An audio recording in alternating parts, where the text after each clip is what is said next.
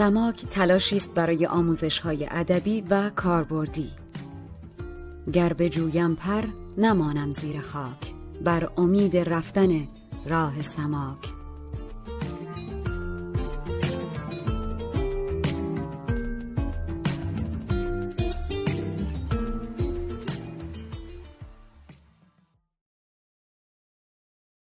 شنونده های عزیز مجله شنیداری سماک. سلام.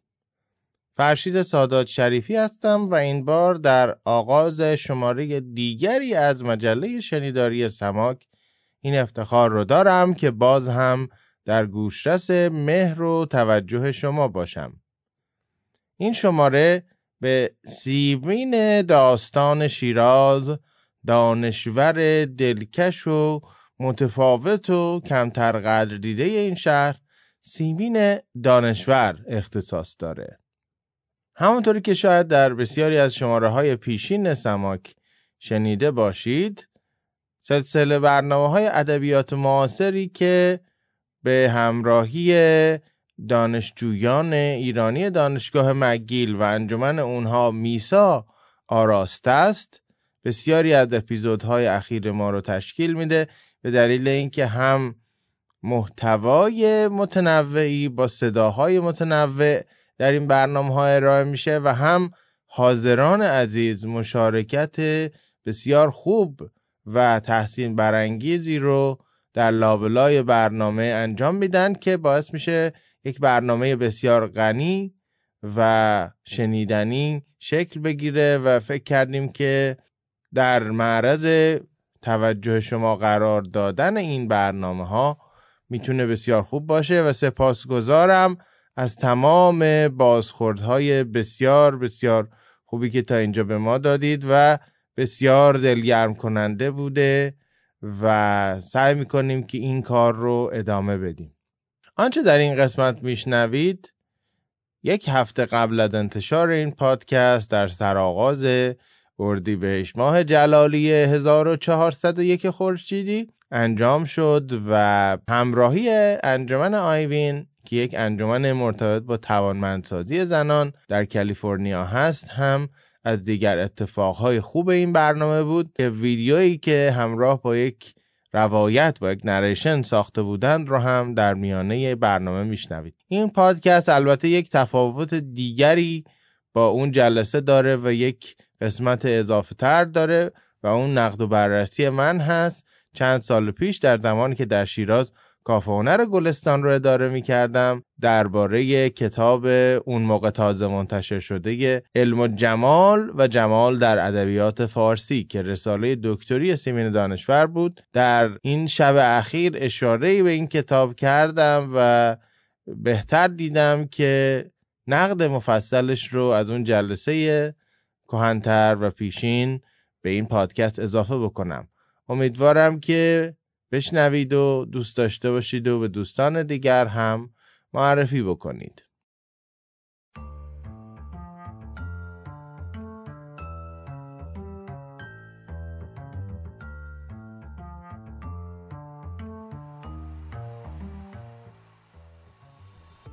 گر بجویم پر نمانم زیر خاک. بر امید رفتن راه سماک. گروه علمی آموزشی سماک را از طریق وبسایت samak.ca دنبال کنید. سماک s a m a a k.ca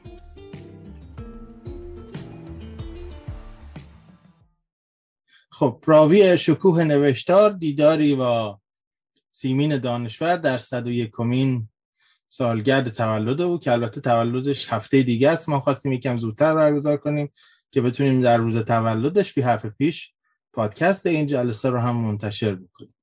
انجمن دانشجویان ایرانی دانشگاه مگیل که میزبان اصلی تمام این سلسله برنامه های ادبیات معاصر هست افتخار دادن به ما که باز بتونیم در شانزدهمین برنامه ادبیات معاصرمون به یک کار مشترک دیگه برسیم. و همونجور که گفتم انجمن زنان ایرانی کالیفرنیا آیوین هم با ما هستند و در میانه برنامه ویدیوشون زینت بخش و غنا افزای برنامه است.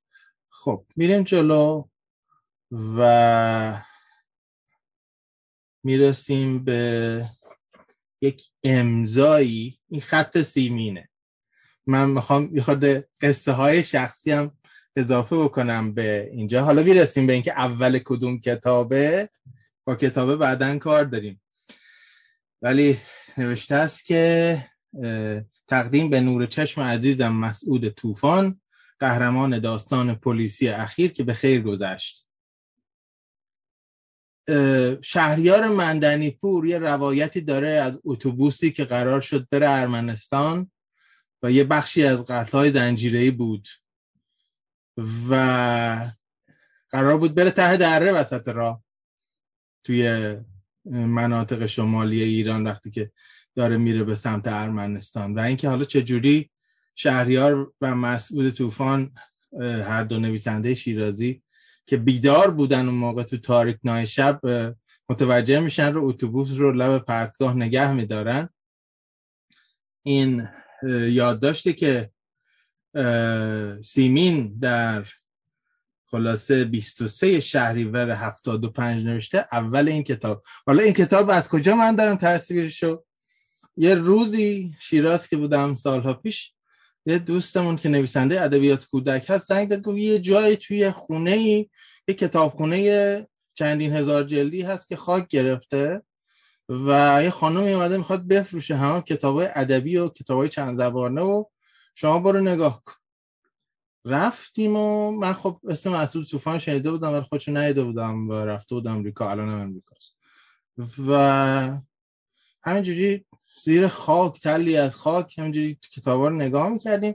رفتیم جلو رسیدم به این کتاب شناخت و تحسین هنر از سیمین دانشور. کتاب رو باز کردم دیدم بله کتابخونه مسعود طوفان اینم دستخط سیمین دانشور. این که این یادداشتی که اول این کتاب هست چه رفتی داره به منظومه فکری سیمین جلوتر میگیم ولی یه خورده بهش فکر کنید که وقتی که میگه داستان پلیسی چه تند تلخی توش هست و این تند تلخی که از جنبه های وجودی سیمین نکته بسیار مهمی که هست اینه که چی می‌خوایم بگیم امشب؟ چه چیز ناگفته ای هست که دوباره راجب سیمین جلسه گوشتیم به قول ما شیرازی ها با دادار دو دور. نکته اینجاست که اون قسمت جنجالی یا provocative ماجرا این است که هرچی جلوتر میریم باز این گرایش همچنان وجود داره و خیلی ضعیفتر نمیشه که سیمین رو یا به زن جلال فروکاست بدن یا حداقل یه بخش بزرگی از آنچه سیمین بود رو به این قسمت ارتباط بدن و یکی از چیزهایی که من امشب سعی می‌کنم مطرح بکنم که چرا به دلایل مختلف از جمله سبک و فکر و تحصیلات و شغل و طنز و حتی شعری که سیمین میگه زیر سایه جلال نیست به اون معنا و امیدوارم که اینها یک چیزکی داشته باشه که به شنیدنش بیارزن نکته دیگه در انتهای ارائه از اهمیت شیراز و اهمیت شیرازی بودن سیمی من میگم هیچ معنای منفی از ارق شهر و وطن و خاک پرستی و اینا نداره. نفی بقیه ایران هم نیست بلکه چون داریم از سیمین صحبت می‌کنیم که از شیراز میاد من سعی می‌کنم که نقش بافت فرهنگی اون شهری که سیمین درش زاده شده به بالیده رو همین خود برجسته کنم. اینه که اگه از شیراز و شیرازیات زیاد صحبت میشه توی این راه امیدوارم که جنبه منفی ازش برداشت نکنید. خب قبل از اینکه من بخوام شروع بکنم نیاز داریم که صدای سیمین رو بشنویم. این صدا از کجاست؟ از شبهای نویسندگان و شاعران ایران که به ده شب هم معروف هست انستیتو گوته تهران برگزار می‌کنه. کمی قبل از انقلاب و بسیار تاثیرگذار هست. بی بی سی هم راجعش مستند ساخته. از یه پستری هم خیلی با کیفیت بهتر از این پستر تا خورده. تو اون مستند بی بی سی استفاده شده. اون پستر از کجا اومد؟ از خونه منصور اوجی. من و دو دوست دیگه رفتیم اونجا عکس گرفتیم و فرستادیم برای تهیه کننده اون مستند. این شبهای نویسندگان و شاعران ایران خیلی مهم بود.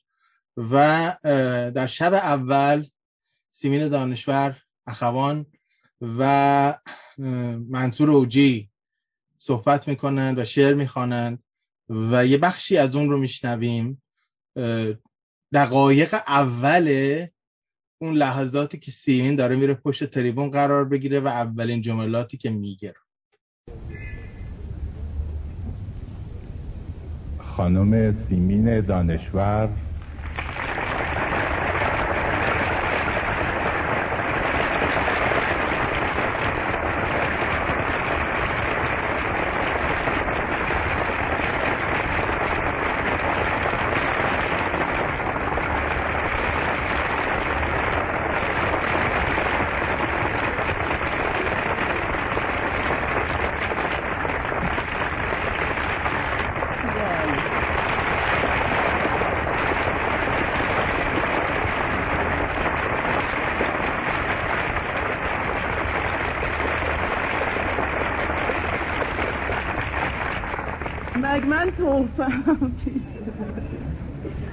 هم خودش خانم سیمین دانشوره برای ما هم یادگار جلال آل احمد.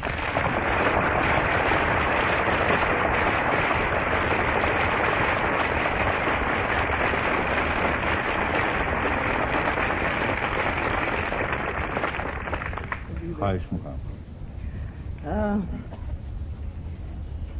راجع به مسائل هنر معاصر صحبت می‌کنم. صدام میشنوید ایشالله نه؟ راجع به مسائل هنر معاصر می‌خوام صحبت کنم.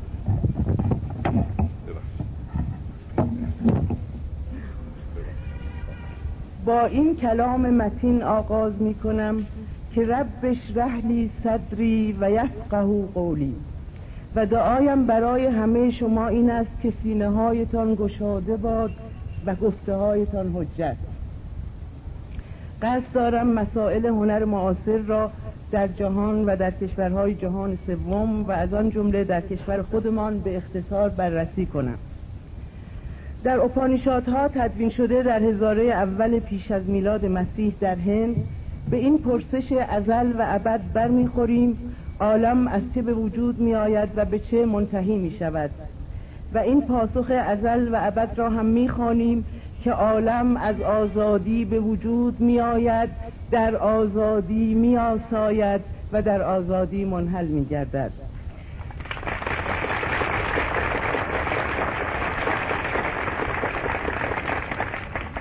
دفاع از آزادی این سر وجود مهمترین مسئله است که در هنر معاصر مطرح می شود هر هنرمندی در هر زمانی و بیش از هر زمانی در دوران ما چشم به آزادی داشته است. کوشیده است از آن دفاع کند و به آن برسد و هنرمند راستین امروز رسالت دارد که برای احقاق این حق بزرگ نژاد شریف انسانی تا پای جان بکوشد. در بسیاری از کشورها و همچنین در کشور خودمان دیده ایم که هنرمندان واقعی با وجود عوامل بازدارنده این رسالت مهم را از یاد نبرده اند و در حد توان خود کوشیده اند تا سنگی از دیواره بلند باروها بکنند و به آب روان دامنه قلعه بیفکنند. همین چند ثانیه‌ای که شنیدیم خیلی نکته های مهمی داره.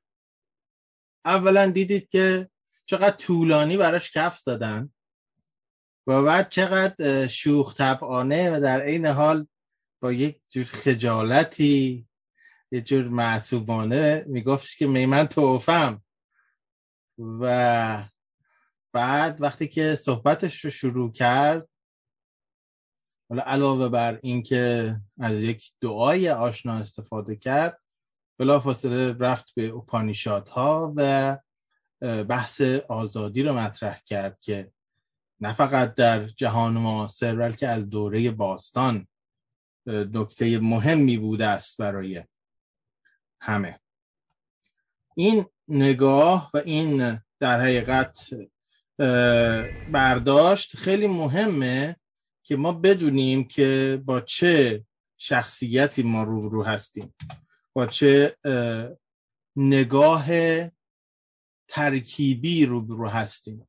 کم کم دارم سعی می‌کنم که مثل یک پازل قسمت های مختلفی رو برای شما کنار هم بگذارم و بعدا با اون فیلمی که می‌بینید و بعد با نکته های که خواهیم گفت و خواهیم شنید برسیم به نتیجه گیری پایانی. ولی اول از همه روایت خواهر سیمین رو من از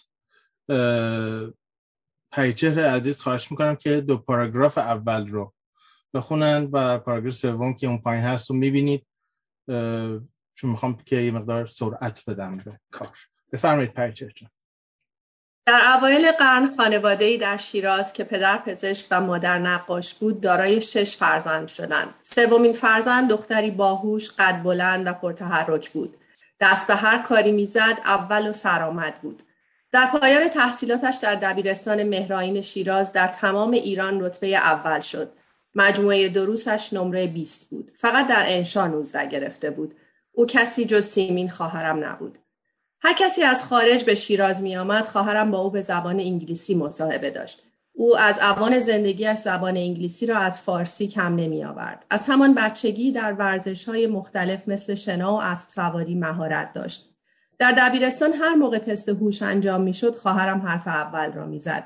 خلاصه مدرسه و خانواده به وجودش مباهات می کردن تا اینکه برای, ادامه تحصیل, دان... تحصیل دانشگاه راهی تهران شد.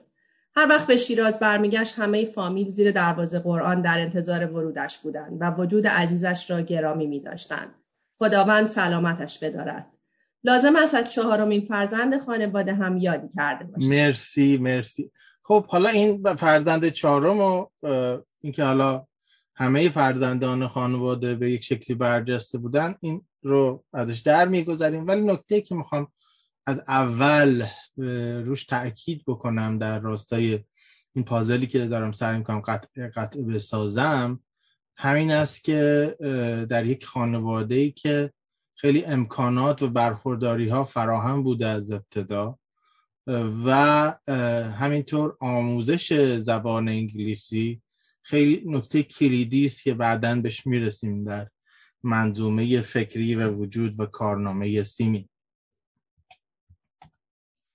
خب حالا یه خورده از همه گیرترین وجه کارنامه سیمین یعنی داستانهاش بشنویم که اتفاقا از غذا امشب کمتر می‌خوایم بهشون بپردازیم. ولی از قول آقای دکتر آتش سودا که یکی از دقیق ترین تحلیل های میشه گفت حتی جمله به جمله رو از نصر داستان های کوتاه معاصر با آمارای خیلی دقیق کردن یه قسمت های از کتابشون راجب سیمین رو می‌خونیم با هم دیگه و میشنویم و هم وریا جان و هم پرچر جان کمک می‌کنن آتش خاموش 1327 اولین مجموعه داستانی است که زنی ایرانی به چاپ رسانده است. این مجموعه شامل 16 داستان کوتاه است که بعضی از آنها قبلا در روزنامه کیهان، مجله نو و امید چاپ شده بود. داستانهای این مجموعه نه از نظر سبک سبک نصر داستانی در خور اهمیت بود و نه از نظر تکنیک های داستانی و بیشتر تقلیدی بود از آثار نویسندگان معروف آن روزگار همچون هدایت و علوی خود دانشور نیز در داوری نسبت به این مجموعه آن را خام و ناپخته و فاقد جهانبینی فلسفی و دید اجتماعی دانسته است رجوع کنید به مقدمه شهری چون بهشت با این وجود انتشار آتش خاموش از جهت ابراز وجود زنی ایرانی در عرصه داستان نویسی نقطه عطفی در تاریخ ادبی ایران بود با یک وقفه طولانی و انتشار مجموعه داستانی شهری چون بهشت در سال 1340 دانشور حضور خودش را در عرصه داستان نویسی تثبیت کرد. در این مجموعه پرداختن به دنیای ذهنی و عینی زنان دانشور را از نویسندگان همدورش متمایز می کند. ماجراهای هر ده داستان حول زنان میگذرد. در این داستانها احساسات دخترانه و سانتیمانتالیستی نویسنده آتش خاموش به احساساتی زنانه و صمیمی تکامل یافته است. انتشار سووشون در سال 1148 یعنی سالی که همسر دانشور یعنی آل احمد از دنیا رفت حادثه مهم در عرصه رمان نویسی معاصر فارسی بود. این رمان تا سالها پرفروشترین رمان فارسی بود و سبک آن چه در نصر نویسی و چه در پردازش شخصیت و طرح داستانی الگویی ساده و در این حال منطقی برای رمان نویسی رئالیستی پیش روی برای رمان نویسی رئالیستی پیش روی نویسندگان جوان گذاشته بود. جدا از آن که در اون مایه سیاسی اجتماعی آن سخت مورد پسند جامعه طبقه متوسط ایرانی و روشنفکران و تحصیل کردگان سالهای پیش از انقلاب اسلامی ایران بود اوج هنرآفرینی دانشور در داستان کوتاه نویسی را می توان در مجموعه بکی سلام کنم 1358 دید. او در این مجموعه به طور کامل خود را از سیطره نام آل احمد رهانیده و به خصوص سبک برخی داستانهای آن همچون سوترا و مار و مرد از نظر هم درون مایه و توجه به مسائل اجتماعی و هم شیوه نگارش تمایزی آشکار با سبک آل احمد دارد.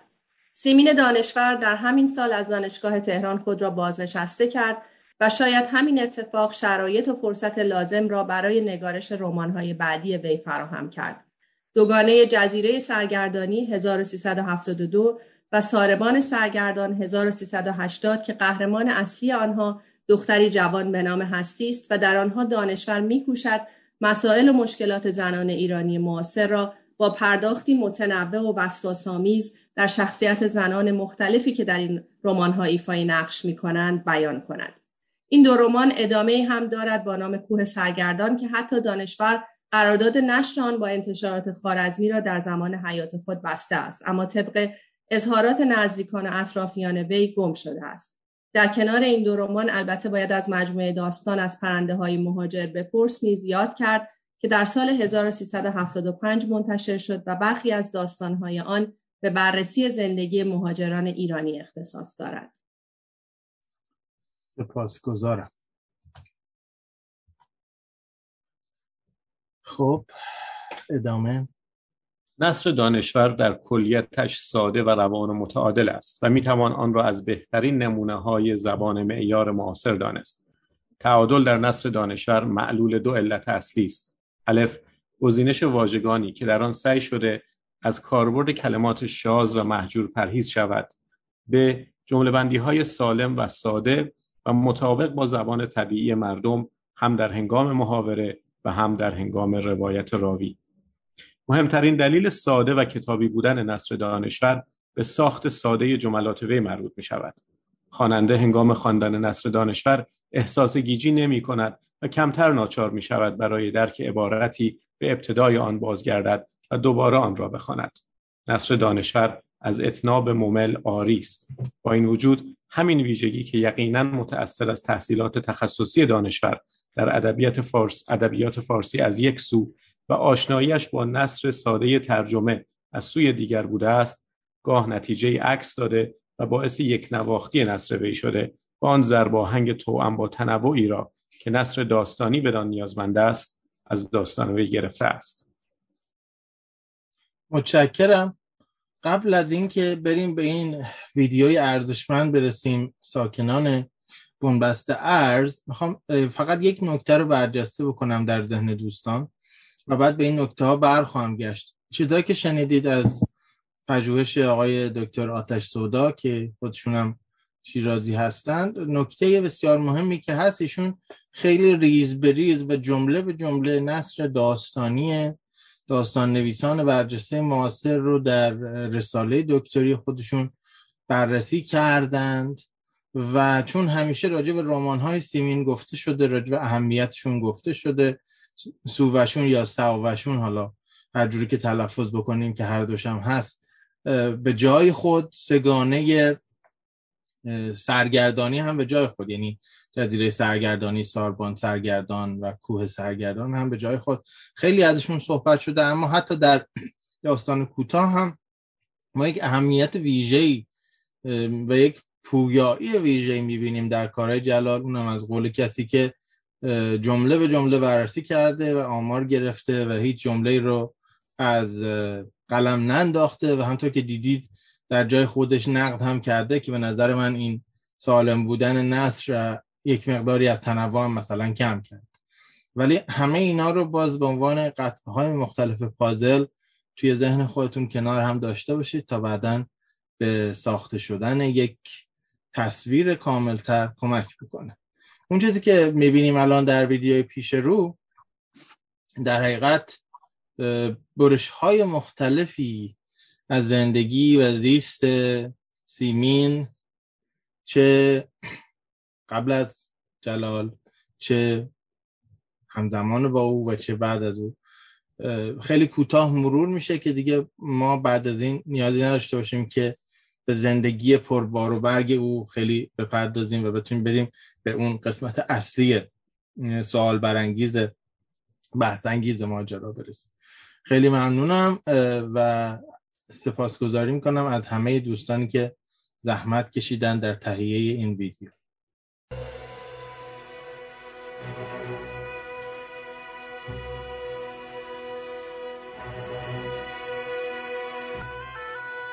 همه چیز از یک سفر آغاز شد. اتوبوس اصفهان تهران نوروز 1327 سفری که دو مسافر داشت سیمین و جلال. و این آغازی شد برای سفری که 23 سال طول کشید. اردیبهشت 1300 دختری به نام سیمین فرزند قمر السلطنه حکمت نقاش و دکتر محمد علی دانشور در شیراز در خانه روبروی حمام سعد متولد شد. دایش هندی بود و دوره ابتدایی و متوسطه را در مدرسه انگلیسی زبان گذراند. دو سال بعد آذر 1302 جلال در تهران محله سید نصرالدین در خانوادی کاملا مذهبی و مقید به سنن دینی متولد و به گفته خودش به باقی وحش این عالم نزول اجلال می کند. سیمین و جلال پس از دو سال آشنایی علا رقم خواستگاه اجتماعی متفاوتی که داشتند و همچنین با وجود مخالفت خانواده جلال از اینکه سیمین مکشوفه است در سال 1329 زندگی عاشقانه ولی پرفراز و نشیبشان را آغاز می کنند. هدیه ازدواج به این قرار بود کتاب اشکها هدیه سیمین به جلال و کتاب ستار هدی جلال به سیمین سیمین برآمده از خانواده مرفه متجدد با خوی معقول و بردبار و جلال برآمده از خانواده سنتی مذهبی دارای گرایش های سیاسی تجارب انبوه در زمینه نگارش و سیاست و نیز مردی خوب. ویکتوریا خواهر کوچکتر سیمین می‌گوید سیمین حافظه خیلی خوبی داشت بسیاری از غزلیات حافظ را از برداشت روزنامه مدرسه دست او بود زمستان بیشباهت به زندگی ما نیست نخستین مقالی است که او در کلاس هشتم دبیرستان نوشته سیمین یا به قول خودش دختر سیاه سوخته باهوش شاگرد اول سال ششم متوسطه در سراسر ایران اولین کتابش آتش خاموش را در 23 سالگی می نویسد و آن را در 27 سالگی منتشر می کند. او از کارآزموده ترین دانشجویان دانشگاه تهران در رشته ادبیات فارسی بود. جلال هم از 16 سالگی قلم به دست گرفته بود. او که به درخواست پدر روحانیش برای تکمیل تحصیلات دینی به نجف می رود، سه ماه از سفرش نگذشته بود که به ایران بازگشته و در سال 1323 به حزب توده پیوست. اما دیری نپایید که از این حزب روی گردان شد. پس از فارغ و تحصیل شدن از دانشسرای عالی به عنوان آموزگار مشغول به کار می شود. او داستانهای متعددی از جمله کتاب از رنجی که می‌بریم را درباره انزجار از حزب توده منتشر می کند و به قصد یادگیری زبان فرانسه داستانهایی از کامو، ژان پل و داستایوفسکی ترجمه می کند. جلال درباره آن سالها پس از ازدواجشان در یک چاه و دوچاله می نویسد سال 28 و 29 سرمان شلوغ بود. به زن بزن نفت بود. صاحب این قلم تازه زن گرفته بود. زنم سیمین دانشور است که می‌شناسید. اهل کتاب و قلم و دانشیار رشته زیبایی شناسی و صاحب تعلیفات و ترجمه های فراوان و در حقیقت نوعی یار و یاور این قلم که اگر نبود چه بسا خزعبلاتی که به این قلم درآمده بود و مگر نیامده. از سال 1129 به این ور هیچ کاری با این قلم منتشر نشده که سیمین اولین خواننده و نقادش نباشد. سیمین و جلال یکی از معروفترین زوجهای ادبی و اجتماعی و تا حدی هم سیاسی ایران هستند. زوجی که به خاطر ادبیات کنار هم قرار گرفتند. خانه آنها واقع در پیچ کوچه رهبری محله دزاشیب با نمایی از آجر قرمز رنگ و دری چوبی و سبز رنگ که هنوز بر زنگ آن نوشته دکتر سیمین دانشور سالهای متمادی معمن نویسندگان و روشنفکران بود. از غلام حسین ساعدی گرفته تا امام موسی آل احمد خانه را زمانی که سیمین برای ادامه تحصیل به امریکا رفته بود ساخت. خانه ای نزدیک خانه نیما و اسم کوچه را گذاشت بنبست ارز خانی که هسته اولیه تشکیل کانون نویسندگان در جلسات روزهای پنجشنبه آن شکل گرفت. خانه که جای اتاق بچه در نقشه آن خالی بود و سیمین گلمند از آن جای خالی. و این جلال بود که با ابراز این جمله معروف هر آدمی سنگی است بر گور پدر خیش در آغاز کتاب سنگی برگوری از واقعیت تلخ عقیم بودنش بدور از سانسورهای فردی و اجتماعی پرده برداشت. خانی که سیمین در کتاب جزیره سرگردانی به تصویرش می‌کشد. هستی در کتابخانه جلال روی تختی که جلال بارها خوابیده بود دراز کشید. کتابخانه طوری با یادگاری های جلال پر شده که انگار خودش در آنجا حضور دارد. صدای پا می آید لابد جلال برگشته. هستی می‌پرسد آقای آل احمد نمی‌دانستم شما زنده اید. جلال می‌گوید من در آن خانه زنده هستم. سیمین در تمام سالهای زندگی مشترکش با جلال در تب و تابها و سیاسی او در کنار همسرش ایستاد. اما نه تنها به آن تب دچار نشد حتی به هیچ ایدئولوژی و حزبی هم نپیوست. او مرتب و دائما همچنان که در نامه ها می‌خوانیم به آل احمد توصیه می‌کرد که از این پیوستنها و گسستنها پرهیز کند در مصاحبه سیمین این گونه روایت می کند. جلال البته ایدولوژی داشت و دم به دم عوض می کرد. اول مذهبی بود، بعد تودهی شد، بعد انشعاب کرد، بعد هم رفتن نیروی سوم. بعد از اون در جامعه سوسیالیست ها و آخر کار هم دوباره مذهبی شد. من این نوسانات را نداشتم. با این حال 23 سال آشنایی و عشق و ازدواج با جلال موهبتی بود و مرگش هم مصیبتی. آل در کتاب کارنامه سه ساله در مورد تغییر خود این چنین می نویسد. دوران پرحرارت جوانی که شک و تردید لازمه آن زندگی بود. دوره اوجگیری حرکت های چپگرایانه حزب توده ایران و توجه جوانان پرشور به شعارهای تند انقلابی بود.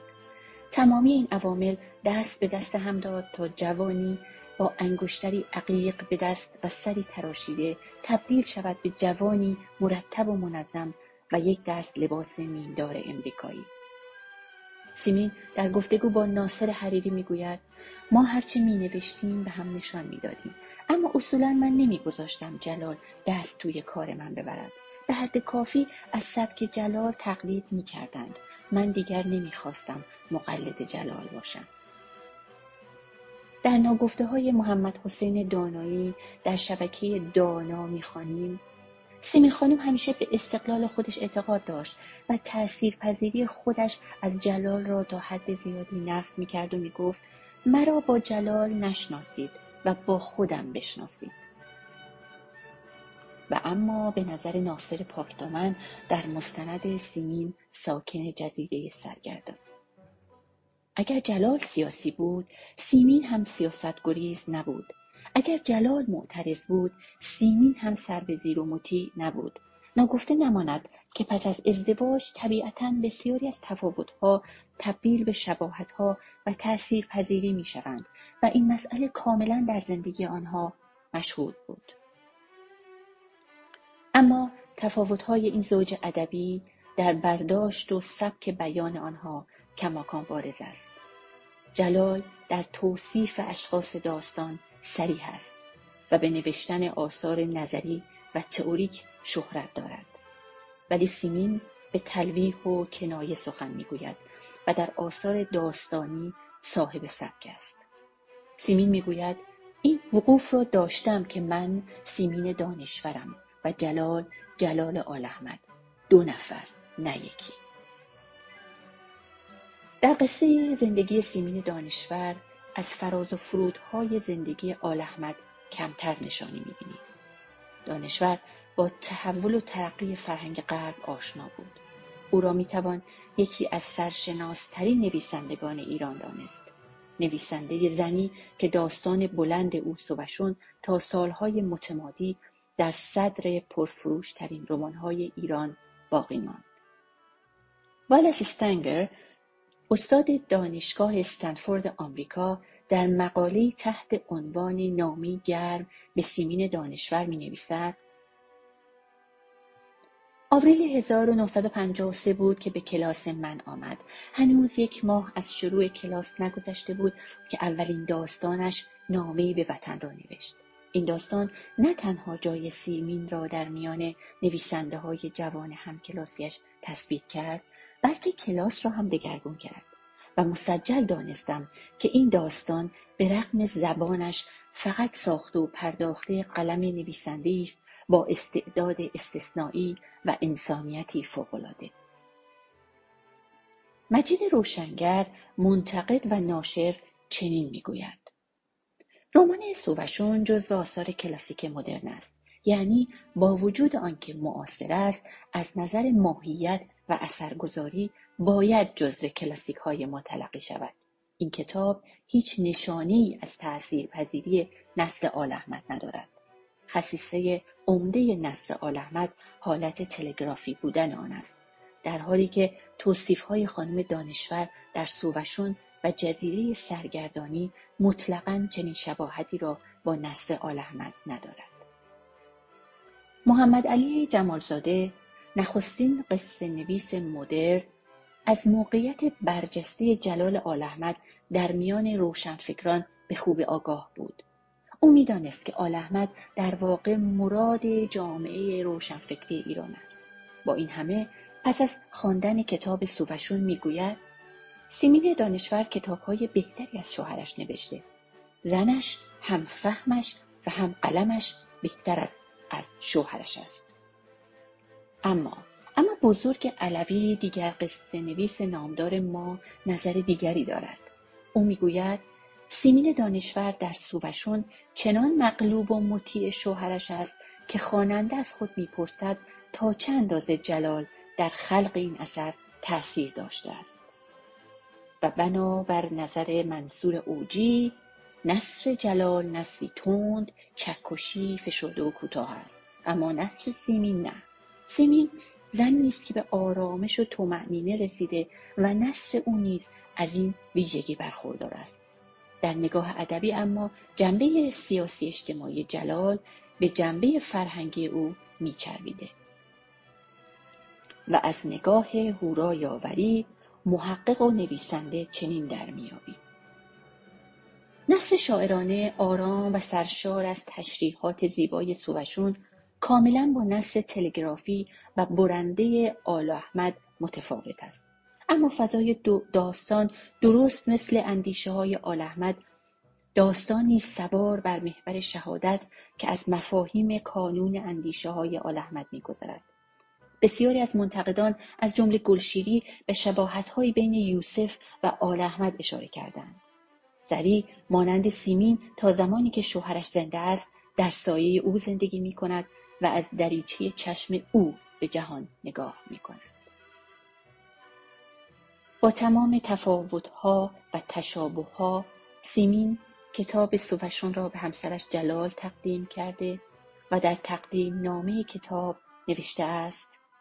به یاد دوست که جلال زندگیم بود و در سوگش به سووشون نشستم. هر سفر آغاز و پایانی دارد. اتوبوس در میانه راه زندگی مشترکشان توقف کرد. سال 1348 جلال قصه در سن 46 سالگی پیاده شد. به قول جلال از پیش رفت تا خانه را آب و جارو کند و آغاز سفر دیگری برای سیمین که چهل و دو سال به طول انجامید.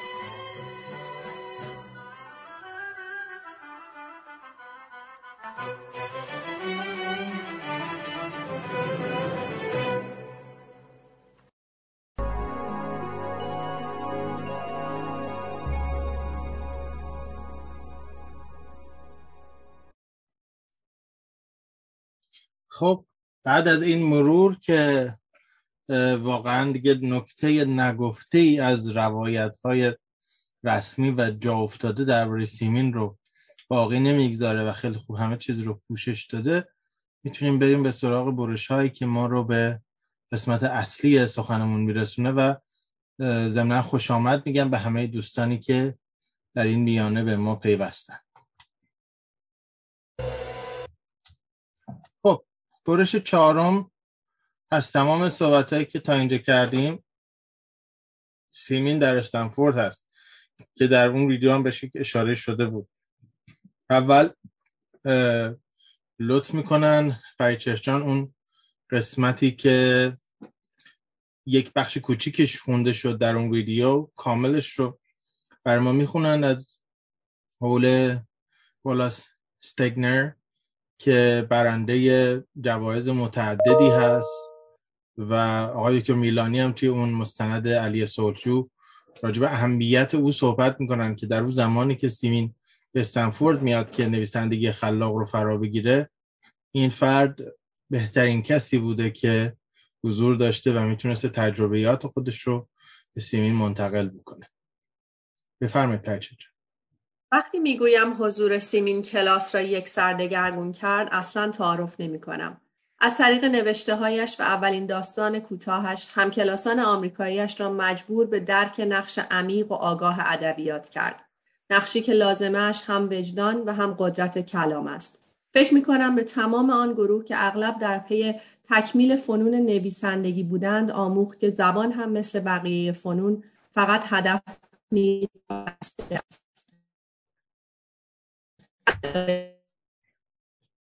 کند و نویسنده به سان کاتب صحن مسجد باید تا حد توان خود نقب این رابطه باشد. با ظهور سیمین در کلاس نویسندگی دیگر نه تمرینی در مهارت‌های فنی بود و نه یک سودای بالقوه پرسود. نویسندگی تبدیل به پدیده شد آگاهانه تر و صادقانه تر. یک تعهد، یک وظیفه، عریضه‌ای به خدا. تعهد سیمین مطلق بود و تزلزل ناپذیر. در پایان توقف کوتاهش در استنفورد در مؤخره به نرگس دومین داستان کوتاهش به انگلیسی خودش لب کلام را نوشت و این بار برای بیان کلماتی که چون آتش از وجودش شعله می‌کشید نه احتیاج به مباحث جمعی در کلاس داشت نه به راهنمایی استادش. به گفته خودش من هم ثروت را تجربه کردم هم فقر را. می‌دانم اولی با چه سهولتی می‌تواند آدم را فاسد کند و دومی چه وحشت زاست می‌دانم چه آسان فقر سرچشمه نبوغ را خشک می کند و جسم یا جان یا هر دو را چنان میکاهد که دیگر آدم خود, خود را نشناسد.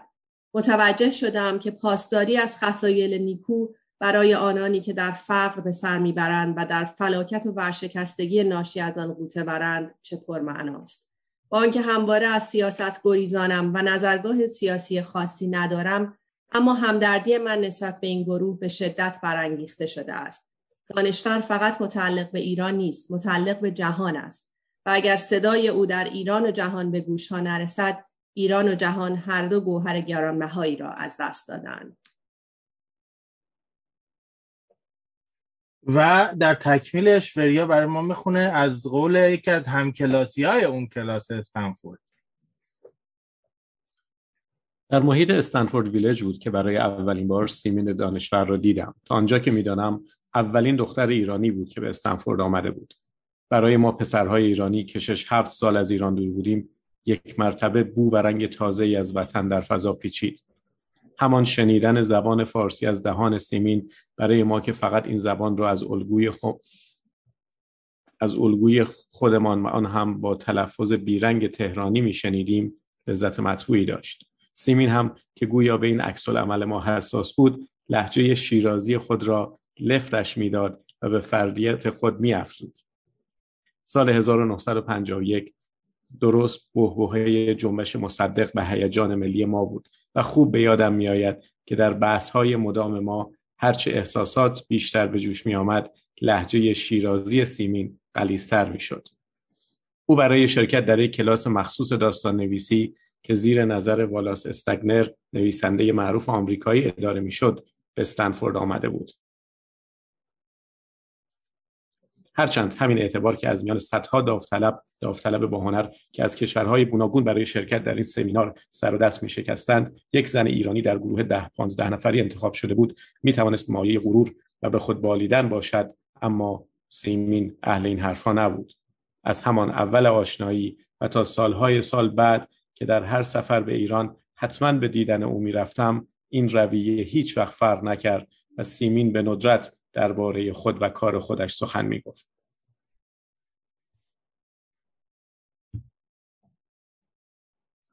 سپاسگزارم. خب یک برش دیگه ای که می‌تونه پازل رو کامل تر بکنه شعر هست. شما ممکنه بگید که سیمین دانشور که نویسنده بود شعرش کجاست؟ اتفاقا جالب که شعر هست و شعر مدرن هم هست. یعنی شعری که فرم داره ولی وزن عروضی آشنا نداره. در لابلای کتابهاش اومده و یک نمونهش رو الان میشنویم که شعر نسبتا بلندی هم هست یک بخشیش رو در چهچان برای ما می‌خونن و یک بخشی رو وریا ادامه میده. ولی قبل از اینکه به او برسیم بهترین چیزی که می‌تونه یه خورده ذهن ما رو آماده کنه برای شنیدن شعرهای سیمین اونم سیمین نویسنده شنیدن یک شعری از سیمین شاعر یعنی سیمین بهبهانی است.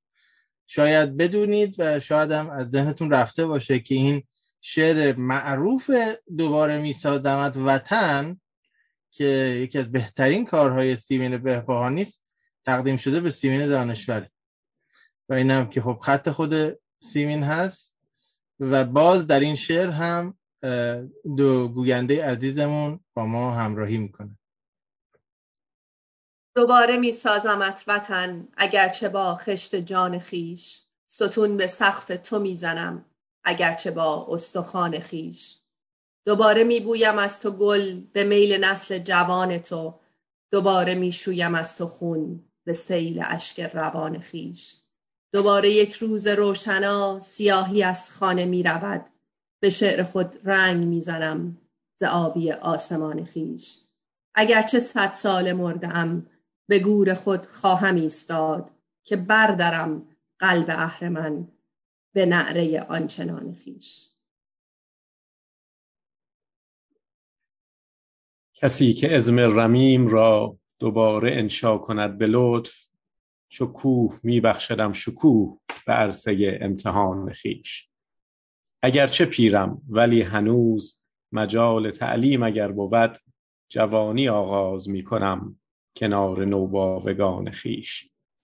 حدیث حب الوطن ز شوق بدان روش ساز می کنم که جان شود هر کلام دل چو برگشایم دهان خیش. هنوز در سینه آتشی به جاست که از تاب شعلهاش گمان ندارم به کاهشی ز گرمی دودمان خیش خب این شعر از سیمین شعر به سیمین داستان تقدیم شده از سیمین بهبانی به سیمین دانشور و اتفاقا واسطه آشنایی این دو سیمین با یکدیگر هم آشنایی حضوری منظورمه نه آشنایی قلمی. منظور اوجی است که دوبار تا اینجای ارائه از او یاد کردیم و در نامهاش و خاطراتش چگونگی ارتباط دادن اینها رو گفستل گفتت که جاش اینجا امشب خالیه که باشه با ما و خاک بر او خوش باد. خب حالا سمرقند همچوقند یا شعر مرگ رویا اتفاقا یکی از همون شعرهایی است که سیمین دانشور از عالم داستان اومده بیرون و در لابلای داستاناش گفته که موضوع این قسمت از پازل ماست. بفرمایید. سمرقند همچو قند بدین روزت کی اوفکند؟ آیا نام شهر سمرقند بود؟ و اگر نبود چرا درویشی که از ناین آمد گریبان چاک کرد و چنان شعری خواند؟ دیگر کودکان برای عروسک ها لالایی نگفتند و خودشان هم به انتظار قصه های مادر بزرگ بیدار نماندند و نه عروسک ها خواب دیدند و نه کودکان.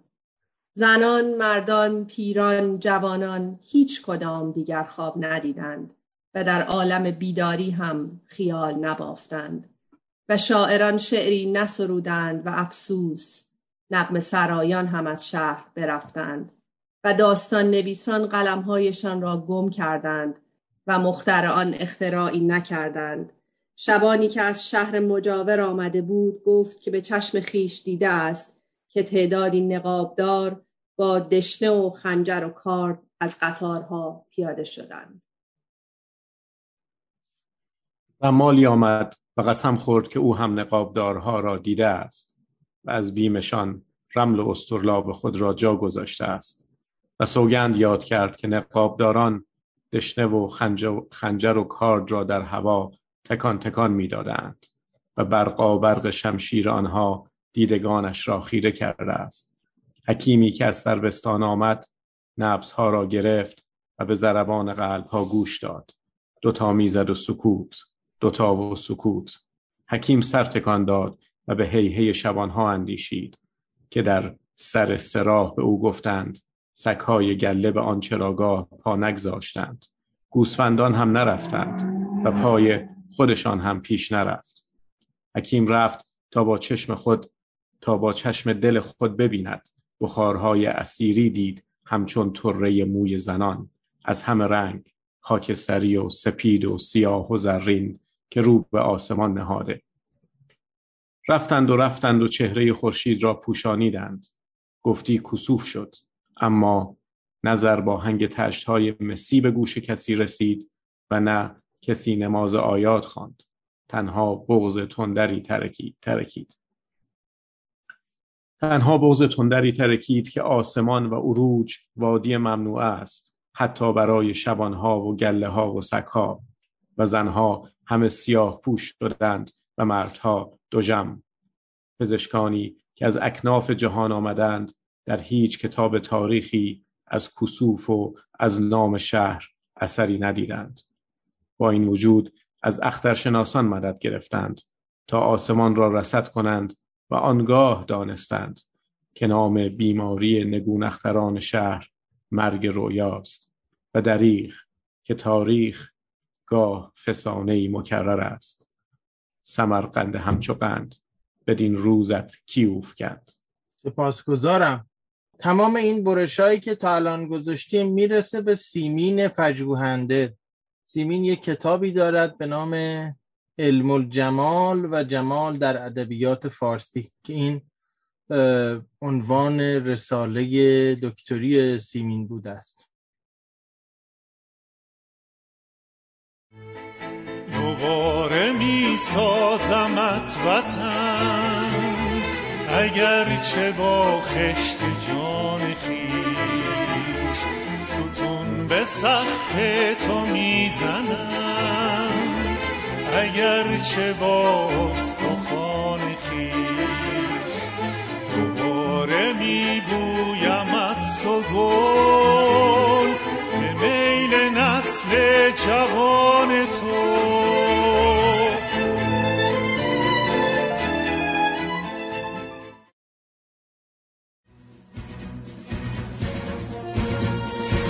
دوباره می سازمت وطن. چه با خشت جان خیش ستون به سقف تو می‌زنم. چه با استخوان خیش دوباره میبویم از تو گل. به میل نسل جوان تو. دوباره می‌شویم از تو خون. به سیل عشق روان خیش.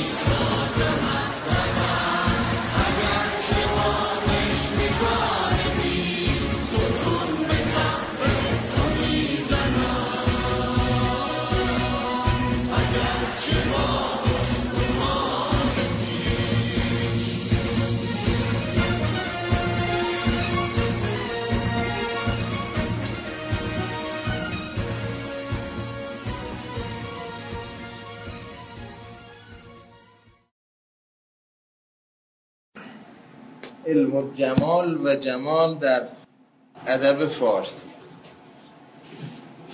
سیمین دانشور بازنگری و تدوین مسعود جعفری نشر قطره.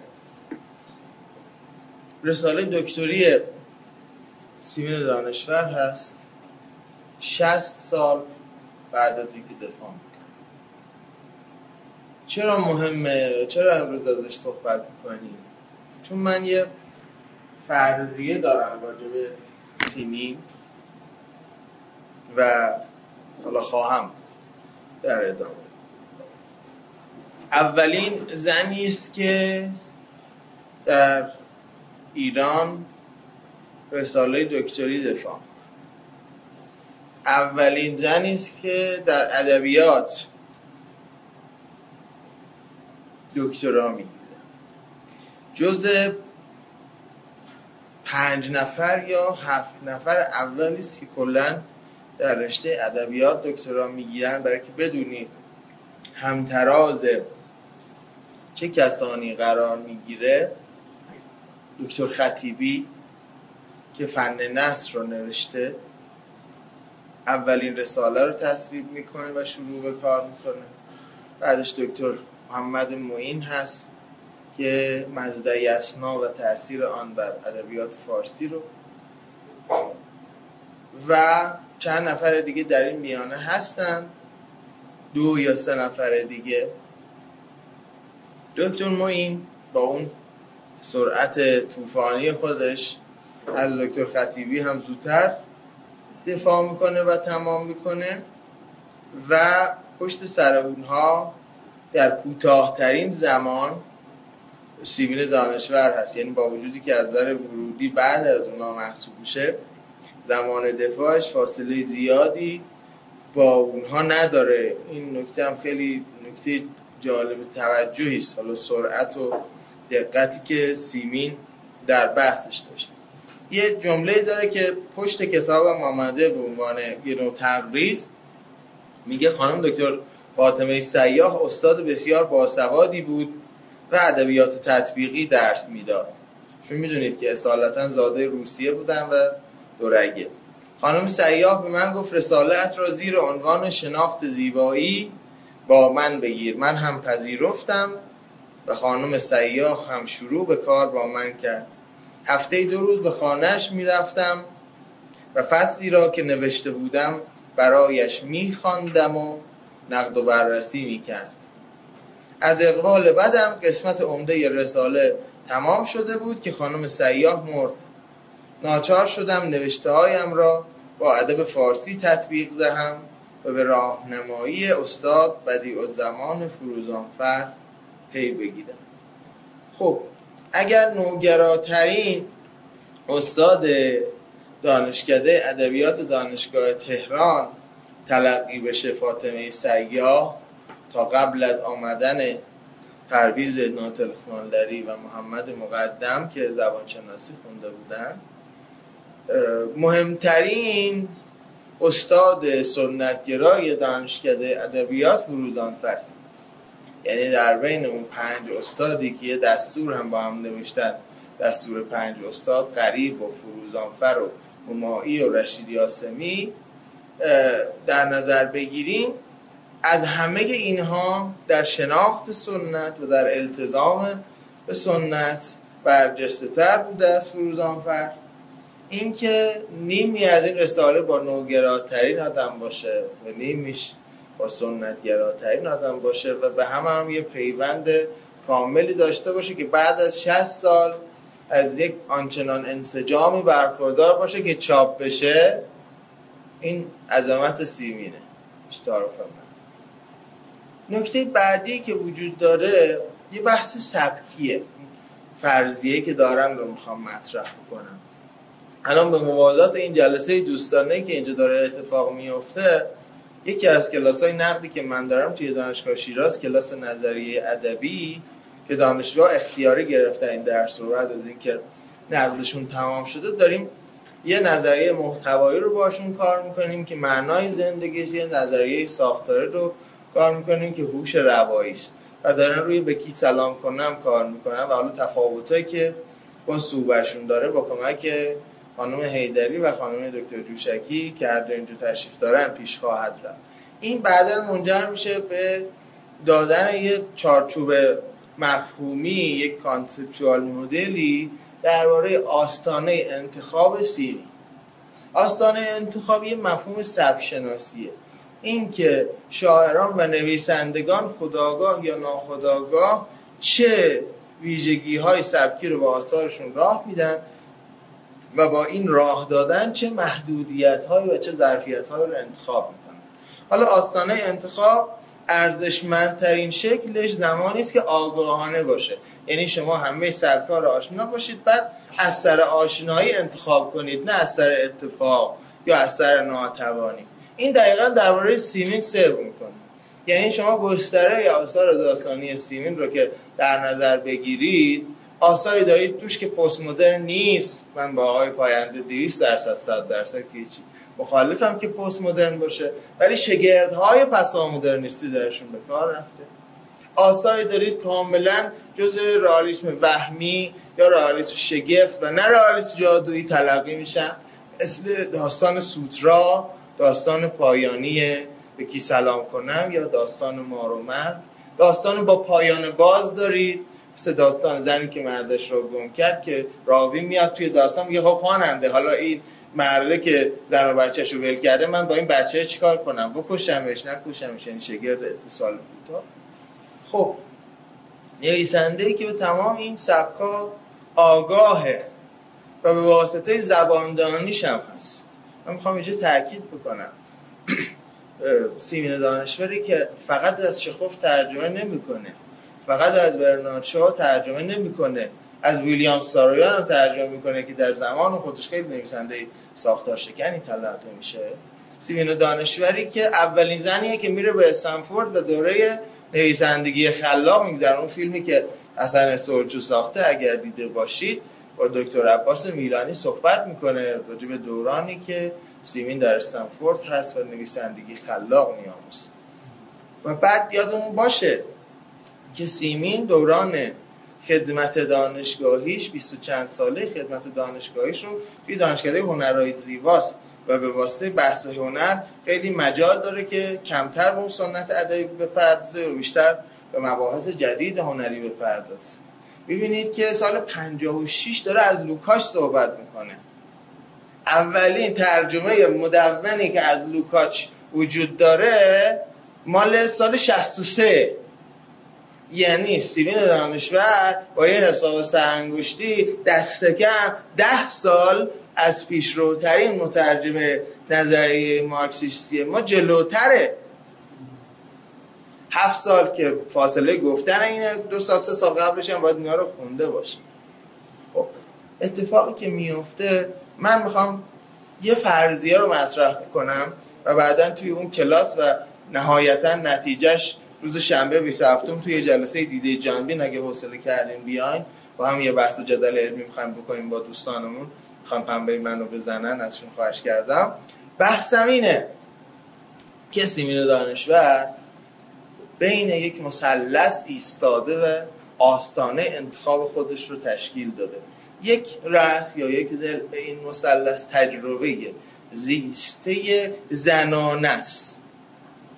با همه معناهایی که زنانه داره یعنی هم جنسی هم جنسیتی. اصلا نمی‌خوام بگم این یه چیز خیلی پیچیده خیلی مدرن خیلی آوانگارده. نه این زنه یک توارشناسی خاص خودش رو داره. با سنت یه نسبتی داره. با مدرنیسم و مدرنیته نسبتی داره. دومین رأس یا دومین زل سنت هست. سنت به عامترین معنایی که در ذهن شما بیاد. شامل سنت ادبی که در دانشکده ادبیات آموخته هست. سنت هنری که از افلاتون و ارسطو آموخته و می‌دیدید که توی این سخنرانیش هم ارجاد داشت هست.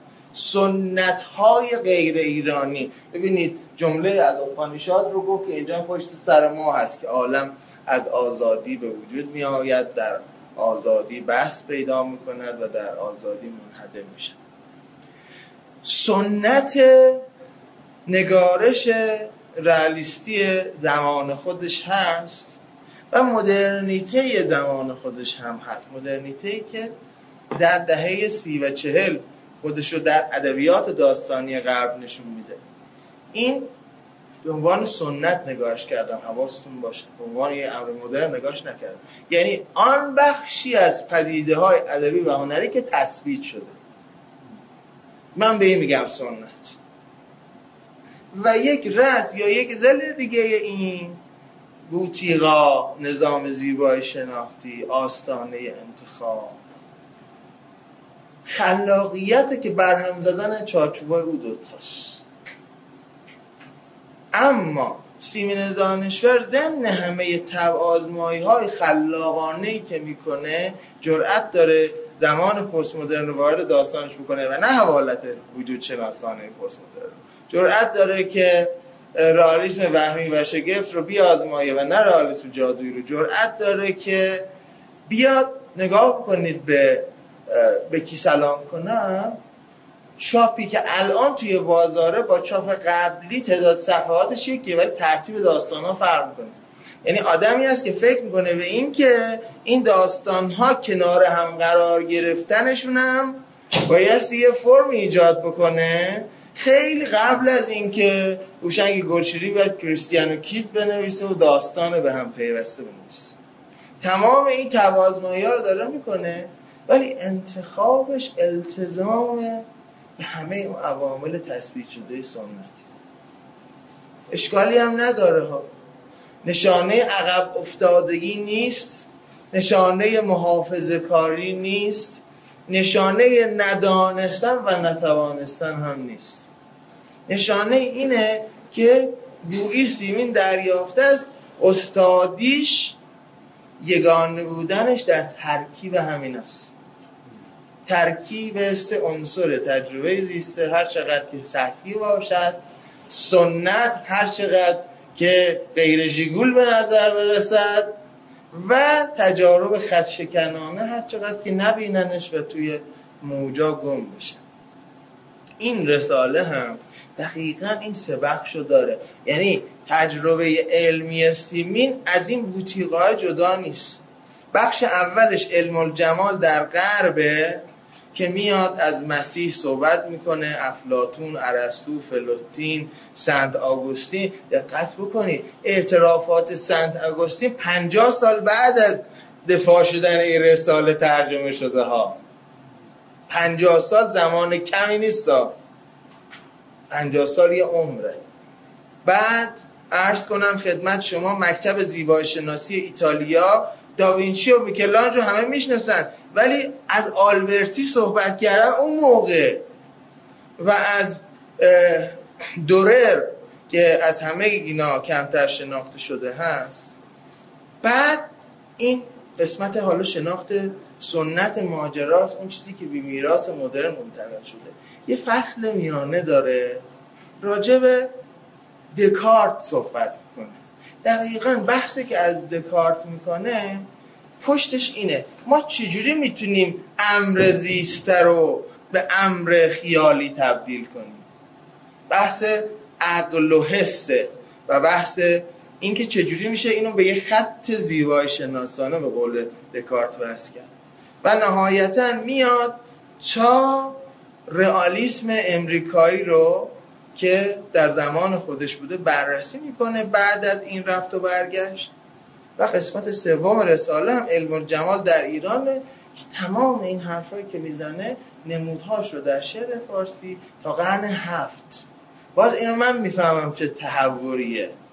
اگر امروز توی دانشکده ادبیات یه دانشجویی بخواد کار تاریخی بکنه بهش میگن که تا قرن پنج بیا. قرن شیش رو بذار برای یه نفر. کلن. قرن هفتم بذار برای یه نفر. یعنی خودش سه مرحله زیبا شناسانه باز نمونه آوردن از همه اینا و بعد جمع کردن و همه اینا رو به هم متصل کردن. اینه که میشه سیمین دانشور یعنی سیمین دانشور اهمیتش این نیست که شهرزاد پسا مدرن باشه. سیمین دانشور اهمیتش این هم نیست که زن جلال باشه. سیمین دانشور حتی اهمیتش این نیست که مترجمه. سیمین دانشور به نظر من فرضیه من و حالا داده خواهم داد در اون روز 27 اهمیتش توی ترکیب آگاهانه این سه دست است. و این هویت ترکیبی با بالانس های کم و زیاد تو نویسنده های دیگه اون هست. یعنی ما اگه این مثلث رو در نظر بگیریم ابراهیم گلستان رو به شکل دیگه تبیین می‌کنیم. عرض کنم خدمت شما که و خیلی کسان دیگر رو حتی تا همین امروز ابو تراب خسروی شهریار مندانی پور و امثال اونها رو همین شکل دیگه ممکنه ترسیم بکنیم. به نظرم این فضای ترکیبیه هنوز در حیات فرهنگی شیراز جاری و ساری هست. حالا نه به این روشنی ولی هست.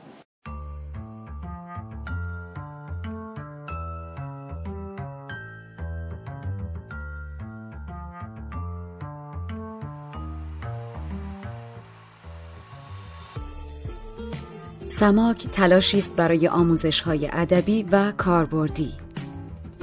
گر جویم پر نمانم زیر خاک. بر امید رفتن راه سماک.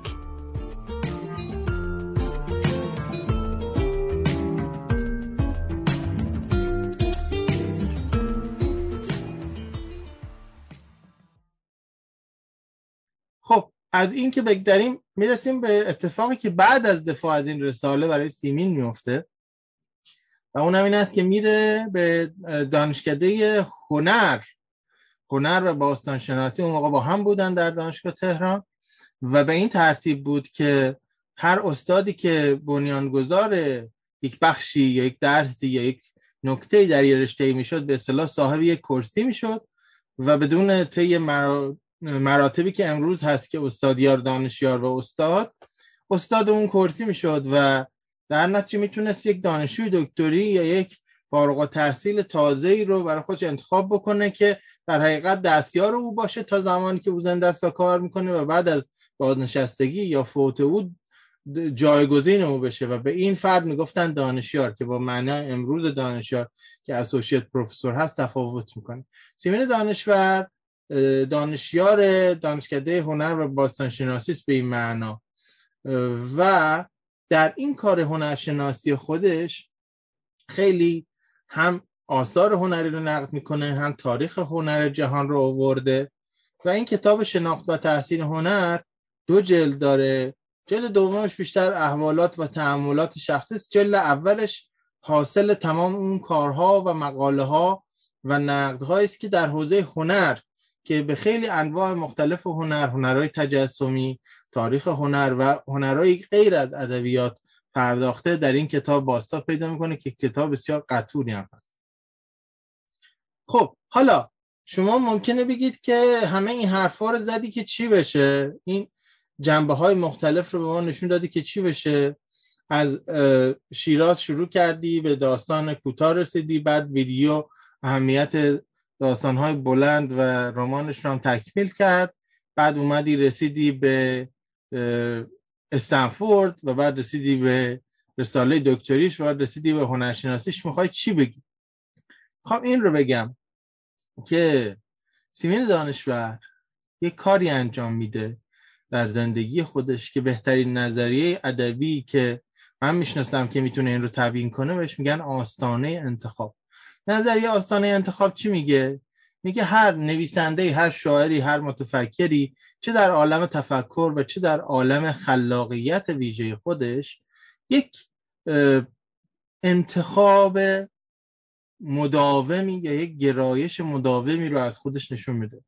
و مهمترین انتخاب ها و گرایش ها اون زمانی هستن که از ناخداگاه یا نیمه خداگاه به آستانه خودآگاهی میان و اون وقت این آستانه انتخاب نشون میده که اون فرد در گرایش خودش در روش خودش در سیری که طی می‌کنه چه مواردی رو نگه میداره و همزمان نگه داشتن و انتخاب کردن و دست گذاشتن روی اون موارد چه چیزهای دیگری رو از دایره کار او بیرون می‌برد نوشتم سعدیوار به دلیلی که به نظر من سیمین دانشور در یک عنصری با سعدی مشترک است.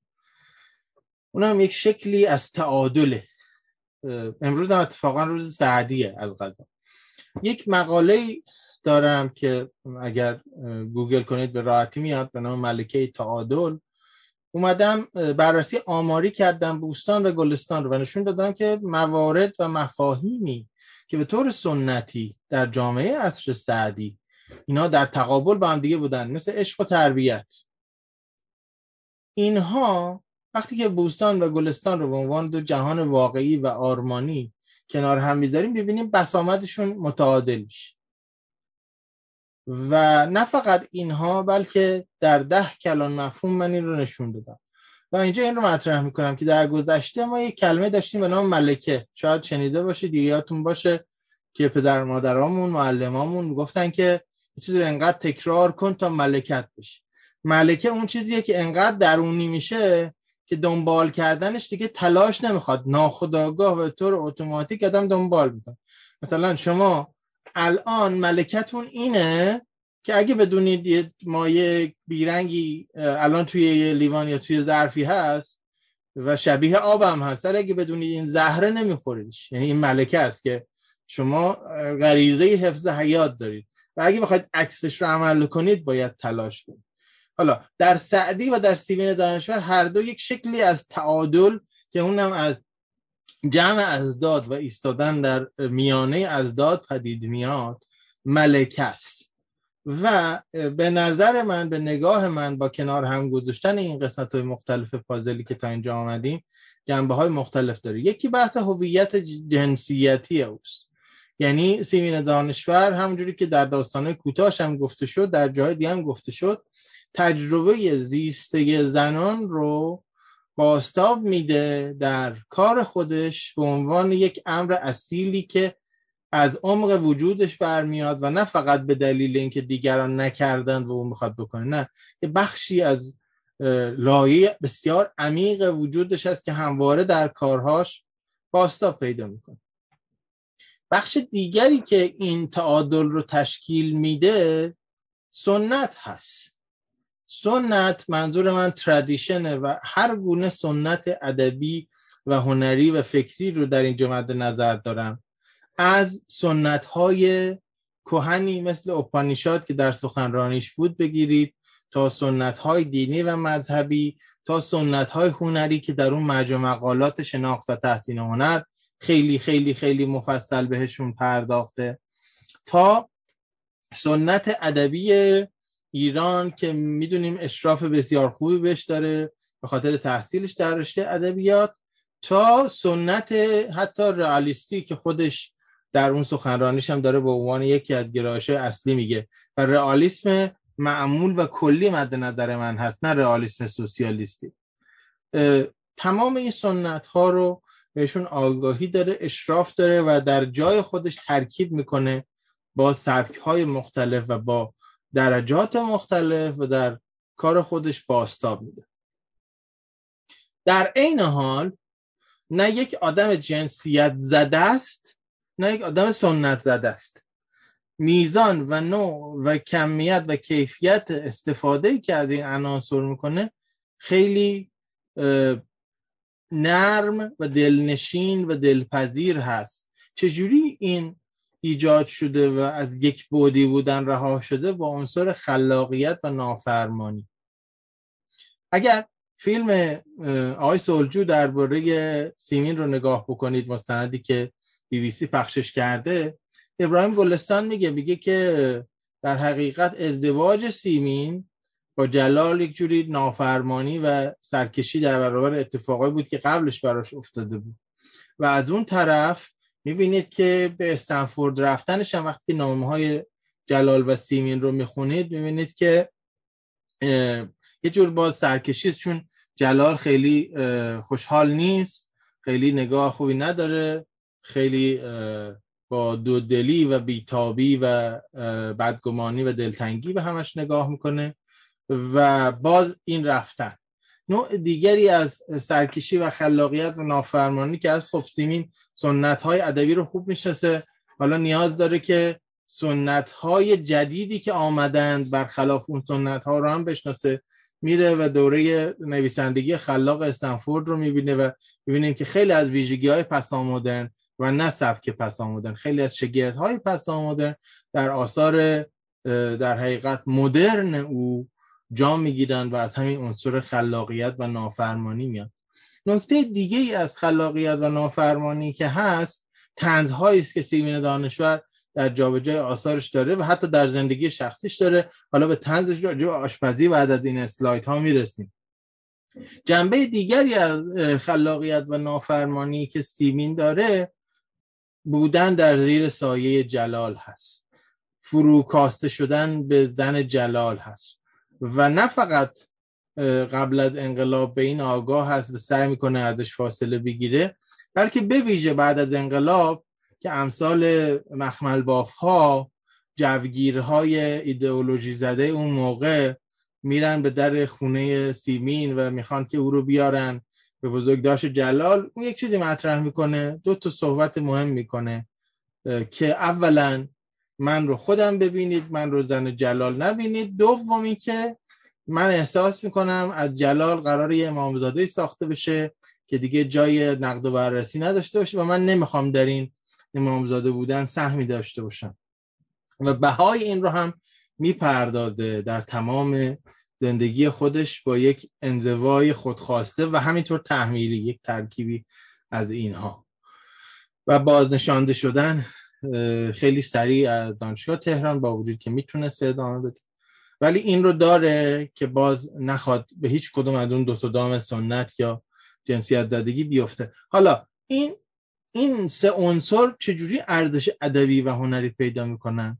همون جمله کلیدی که در ربط بخش اول رسالش بخش نظری علم و جمال و بخش دوم بخش سنتی جمال یا زیبایی شناسی در ادبیات فارسی میاره که از نظر دکارت ما باید بتونیم تجربه زیسته رو به تجربه تخیلی تبدیل کنیم و از آن خودمون بکنیم این اتفاق در خیلی از آثار سیمین میفته اگر یوسف خیلی جلال رو به یاد میاره و زری خیلی سیمین رو به یاد میاره این به خلاف اون چیزی که بزرگ علوی میگه و به قول معروف تعبیر آمیانه تخم لقی که بزرگ علوی شکنده و بقیه هم دنبال کردن. که این تأثیر از جلال هست و زیر سایه جلال بودن هست نه. به فرضم اگر این طور باشه و باستابی باشه تبدیل کردن تجربه زیسته و تجربه تخیلی با ارزش هنری و داستانی است که ما در تمام کارهای سیمین می‌بینیم. از پرنده های مهاجر بپرس مثلا باستاب اینه که او چرا با وجود که فرصتی داره و موقعیتش رو داره و با تمام محدودیت که در ایران داره از ایران نمیره و مهاجرت نمی‌کنه. و بسیاری عناصر دیگر رو ما می‌بینیم که به همین ترتیب از زندگی زیسته قرض می‌گیره و به داستان خودش و به آثار خودش وارد می‌کنه. حالا اینو یه خورده کلانتر اگه بخوایم ببینیم آیا فقط سیمین دانشور است که اینجوری هست؟ نه. به نظر من بسیاری از کسانی که در شیراز بودن به یک شکلی از یک هویت ترکیبی متعادل عمل کردن در یه دوره از زندگیشون. حتی اگر بعدا از او خارج شدن خود سعدی نمونه خیلی خوبشه. ابراهیم گلستان در دوره موفقیت آثارش و خلاقیتش به همین شکل هست. از داستان نویسی های نسل بعد از سیوین امین فقیری و شهریار مندنی پور و ابوتراب خسروی باز به اشکال خودشون همه کار رو انجام میدن. ولی حالا اگه بخوایم برگردیم روی سیمین اولا سیمین در یک خانواده متولد میشه که یک جور شن یه جور شخصیت به تعبیر فرنگیش یک جور دیگنیتی برای او قائل هستن از بچگی. و باعث میشه که با وجودی که تنوع رو می‌بینه زنان خیلی ساده رو می‌بینه رنگین پوستایی که در شیراز هستن بهشون می‌گفتیم کلوها رو می‌بینه. خارجی ها بچه های خارجی ها رو می‌بینه که تو داستاناش هستن. و همینطور حالا زنانی که دارن متجدد میشن و آرزوهایی دارن که از طریق علم و دانش و تحصیل بهش برسن همه اینا رو داره در یک ترکیب متعادلی در شیراز می‌بینه و یه جور تنوع بدون خودباختگی در محیط زندگی او در جریان هست. عنصر بعدی که دو سه بارم در این ارائه بهش اشاره کردیم ارتباط با خارجی ها و نه فقط ارتباط با خارجی ها بلکه زبان آموزی و یک دریچه بسیار مهم و بزرگی که باز میشه به روی سیمین که نه فقط در حالا کارهای ترجمه او و در کارهای علمی او بلکه حتی در نگاه زیباشناسی شخصی او هم اثر می‌ذاره. عنصر سوم این است که خب حالا وقتی که شما در یه محیطی باشید که پذیرش و تنوع درش بالاست به قول امروزی ها دایورسیتی درش بالاست و بعد شما ابزار برقراری ارتباط که زبان هست رو هم دارید کشف افقهای تازه چه از طریق خوندن کتاب های افقهای دیگه که همواره گفته میشه در خاطراتی که از سیمین نقل میشه که این دوست داشته اگر براش چیزی میارن براش سوقاتی میارن حتی از همون دوره بچگی کتاب باشه و کتاب خارجی باشه. و چه در سفر کردن و با افراد مختلف نشست و برخواست کردن چه شغلی که انتخاب می‌کنه در زمانی که تهران است که هم بتونه در حقیقت کمک خرجش باشه و هم بتونه این گرایشش رو در حقیقت ارضا بکنه که شغل مترجمی و همراهی با خبرنگاران و افراد مختلف رو انتخاب می‌کنه. چه بعدن که به استنفورد میره تمام اینا از یک وجود پویایی که کشف و افقها می‌خواد بکنه در حقیقت نوید میده.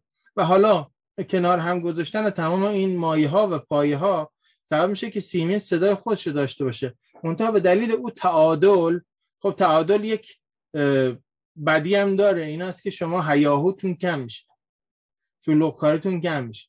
و خیلی از کارهایی که سیمین انجام داده مثل خیلی از عناصر پست مدرنی که در داستانهای کوتاش آورده بعدا سال 80 به بعد بعد از اینکه حالا سیمین دیگه 80 سالگی رو رد کرده تازه منتقدا می‌خوان بیان پیدا بکنن و ازشو بذارن شهرزاد پسان مدرن ولی او کار خودش انجام داده و فقط اهل هیاهو و فریاد نبوده و در نتیجه قدر و صدرش در خیلی از این کارها یا دیده نشده یا کمتر دیده شده.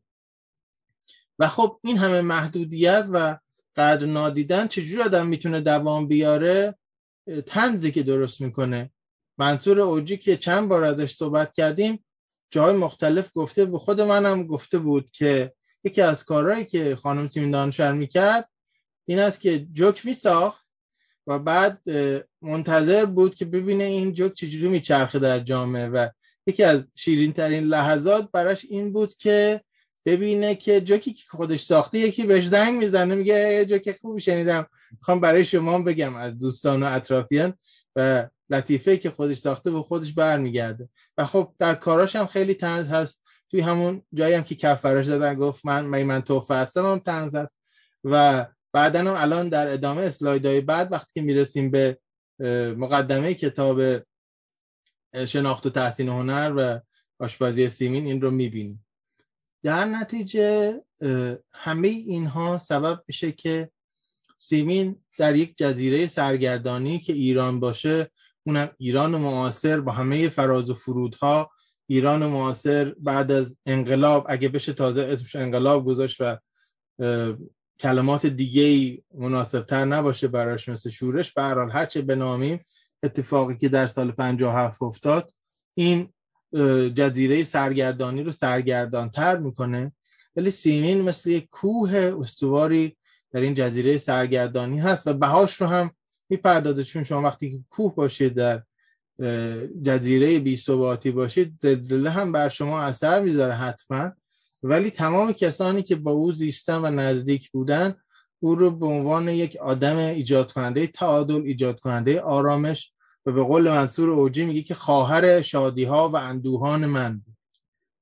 هر وقت اندوهگین می‌شدم یا عزیزی رو از دست می‌دادم از من دعوت می‌کرد و از من پذیرایی می‌کرد و من رو آروم می‌کرد. ببیشه اینه که از این زاویه خود نگاه بکنیم به سیمین و به کل پویه و جویه و آثاری که داره و کارهایی که می‌کنه و کارهایی که نمی‌کنه.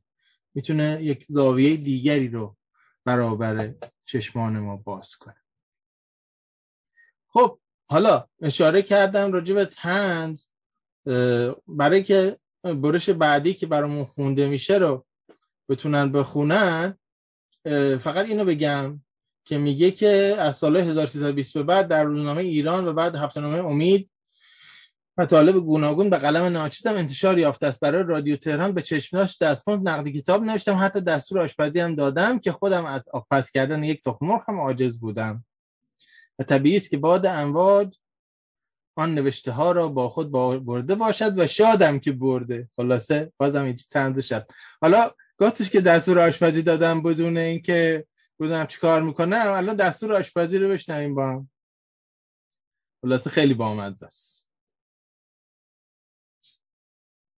یادم است که در اوان ازدواج با جلال خدمتکار سرجهازی سرجهیزیم به مرخصی رفت. شب آن روز خورش را آماده کرده بود حتی آب و نمک کته را میزان کرده بود و یادم داده بود که وقتی آبش تمام شد روغن اضافه کنم و دمکنی را بگذارم و فتیله چراغ خوراکپزی را کم کنم. روز جمعه بود و من در حال اجرای دستورات ننه سکینه بودم که چند تا مهمان آمد. دو مشت برنج شستم و روی کته در حال جوشش ریختم. باز هم مهمان آمد و این بار دو مشت برنج بی اینکه بشویم روی برنج دوم ریختم که آن هم در حال جوشش بود. وقتی غذا را کشیدیم جلال از مهمان ها می‌پرسید خام را ترجیح میدن یا نیم پز یا شفته یا تهدیگ سوخته. او هم کم و کسری از من نداشت ولی سخت هم نمی‌گرفت. درست است. مقدمه کتابی, کتابی زیر عنوان شناخت و تحسین هنر بایستی جدی باشد. قصد من هم شوخی نیست اما ناگزیرم از هنرهای خودم یاد کنم. ضمن جهیزیه هم یک سماور ورشوی روسی ما که نمی‌دانم ولادمیر یا کس دیگر به هر جهت از عتیق جات داشتم. اولین روز مرخصی ننه سکینه چندین هفته پیش پیش از شاهکار کته شل قلمکارم برای جوش آوردن سماور آتشگردان را جوری چرخانیدم که تمام آتشها پراکنده شدند جمعشان کردم و آتش فراوان در تنوره سماور ریختم. میز صبحانه را عالی چیدم. گل هم گذاشتم. صفحه را روی گرامافون گذاشتم. خودم را هم آراستم. وقتی به سراغ سماور رفتم دیدم مچاله شده و تمام لحیمهایش از هم در رفته. جلال را صدا کردم. گفتم بیا ببین چرا سماور اینجوری شده. از خنده روده بر شد. آب در سماور نریخته بودم. پرسیدم می شود کاری کرد؟ گفت نه این سماور دیگه سماور بشو نیست. تقصیر من نبوده. به ما گفتن درس بخوانید تا آدم شوید کس دیگری هست که این کارها را بکند. حالا کو کس دیگر؟ خیلی دلم می‌خواست چند جور خوراک شیرازی یا خوراک فرنگی که بابا نظر علی بیگ هندی میپخت یاد گرفته بودم و حالا که کس دیگر کم است یا نسلش فرو برافتاده میپختم. درس را خواندیم اما نمی‌دانم آدم شدیم یا نه. اگر در این مقاله مقاله ها خواننده نشانی از آدمیت یافت شاکرم. با این حال به دخترها و پسرها وصیت می‌کنم که در کارهای خانه و آشپزی سررشته پیدا بکنن. بقیهش چاپ نشد آره. نه تا هم اینجا خوبه. تا هم که سررشته پیدا کنن چون خیلی ادامه داره. ولی همین که یه کسی بیاد اقدر راحت و خودمونی خلاصه بگی که من دستور آشپزی می نوشتم ازش پولم می گرفتم ولی به هر حال همین این هنرها هم داشتم دیگه. و خب این تنز نه فقط حالا در جوانی بلکه در روزگار سختی هم. همجور که گفتم دوباره برگردم به بحث اولی خودم. خیلی به کمک سیمین میاد برای که سر پا بمونه. خب حالا بر اساس اینا می‌خوام به پرسش پاسخ برسیم. و قبلش من می‌خوام یه چیزی رو بگم.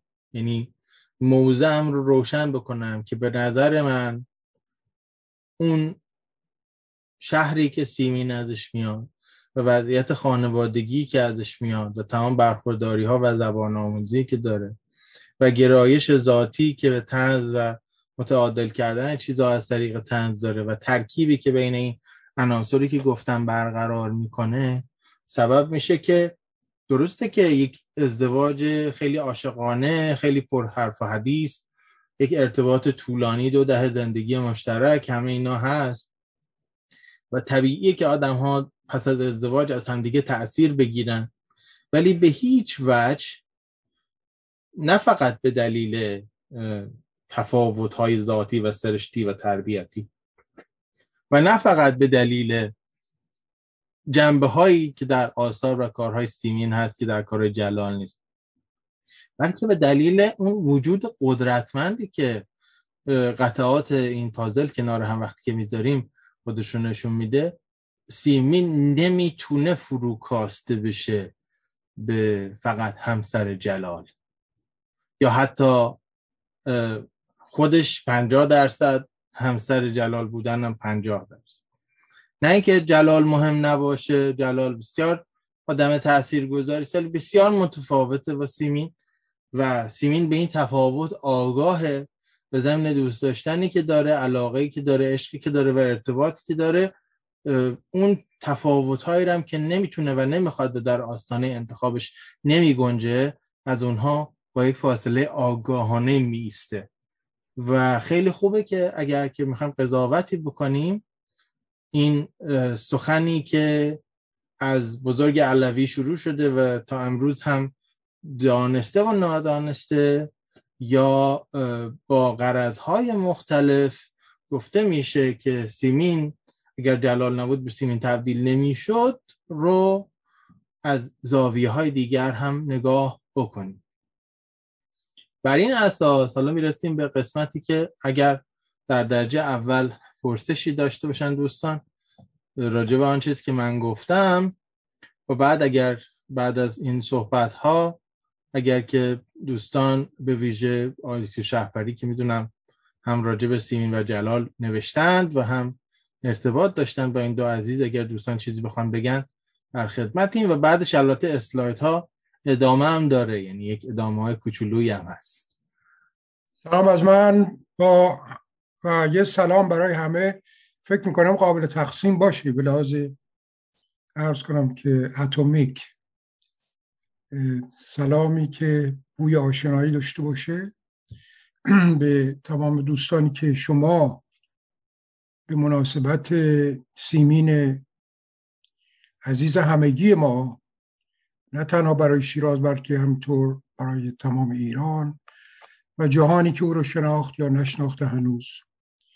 و عرض ارادت نسبت به همه شما که علاقمندین به یک بانوی در حد و حدود سیمین که تا حدودی به نظر می رسد که اصوه یا پارادایمی است از زن ایرانی. عرض کنم که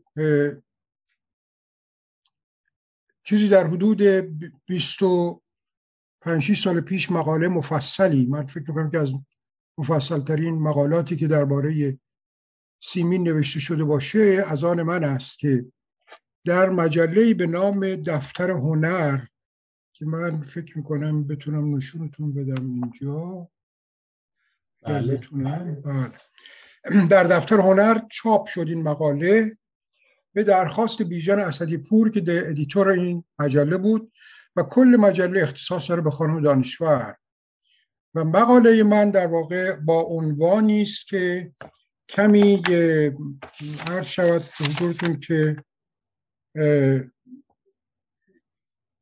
تعبیر فلسفی توش گنجانده شده و عنوان مقاله است سیری تعبیری و تبیینی در روشنفکری جلال و سیمین صدیق. سیری در واقع تعبیری و تبیینی یعنی interpretation and explanation یعنی دو تا وچی که فکر می‌کنیم ما برای توضیح موضوع کافی باشه.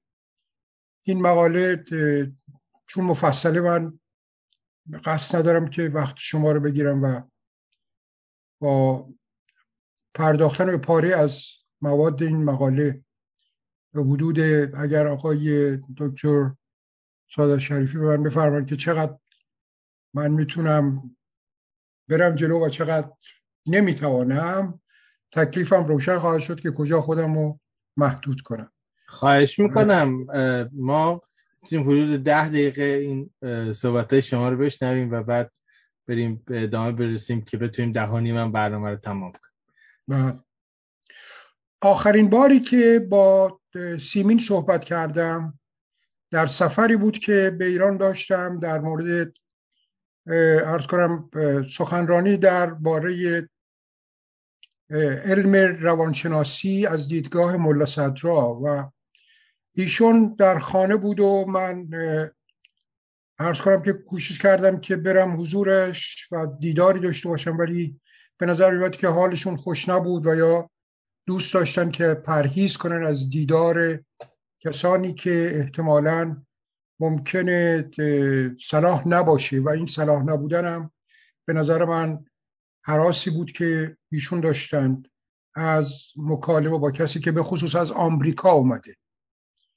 و شما خودتون رو وایستو در حول هوش اوایل انقلاب یا 7 ده سالی 20 سالی گذشته از انقلاب هنوز تب مرگ بر آمریکا بود و خب یه خانم نویسنده در سطح خانم دانشور با اطلاعی که جامعه و به همچنین سازمان ارز کنم که بازرسی و سانسور ایران بازی می‌کرد.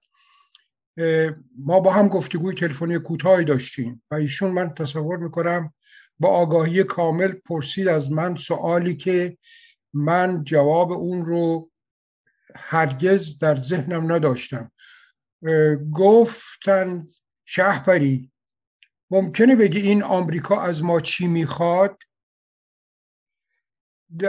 یعنی در واقع دریافتم که این سوال در واقع سوالی نیست که بشه به سادگی جوابش داد و احتمالا شاید برای ردگم کردن است. که کسانی که استراق سهم می‌کنن از مکالمات ایشان توجه نکنند که ایشون با یک نفر از آمریکا آمده و احتمالا مسائل رو در سطح سیاسی با هم صحبت کنم خلاصه من توضیحاتی دادم که منم نمی‌دونم و خلاصه گفتگوی ما به کوتاهی انجامید و ایشون از شیراز گفتن که چقدر اوضاع احوال شهر خراب شده. به حال اونچه که در مقاله آمده عبارت از این است که من شرح کوتاهی رو ازش می‌خونم. امیدوارم که شما دوست داشته باشین.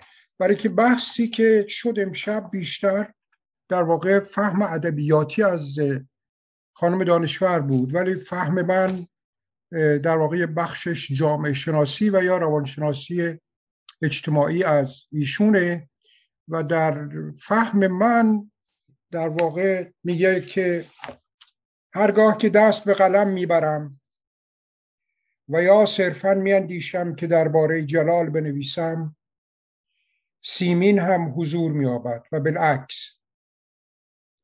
چگونه است که دو واحد انسانی با جدایش پذیری ناشی از جنسیت توانایی خلق و ابداع عمل هنری تفکر و سلیقه به هم ربط پیدا می کنند و در هم مثل تار و پود تنیده می شوند و علا رقم جدایی پذیری ها اختلاف ها و تفاوت ها متأثر از کمال و جمال و مال همانیتی در دید ناظر بر خود تولید می کنند ادراک من هم از همین و همان هم جلال و هم سیمین. اشاره به بغرنجی دارد که شاید پاسخ تحلیلی آن را در بینش ارسطو پیدا کند. دو تن که در حرکتشان در شدنشان و در بودنشان حرکت و شدن و بودنی نه تنها برای خود بلکه برای دیگرانی که در قلم رو نفوسشان قرار می‌گیرند و به نوعی از آل آل آنها می شوند این آل اشاره است به آل احمد. یعنی چگونه ما پاری پاری پار بخشی از اون آل می‌شویم. این دو تن در وجه ساده هندسه اقلیدوسی به دو مثلث میمانند که بی توجه به ابعاد آنها و در کنار هم هر یک همیشه 180 درجه اند. علا رغم استقلالشان زوایای مال و جمال و کمال آنها همیشه 180 درجه است.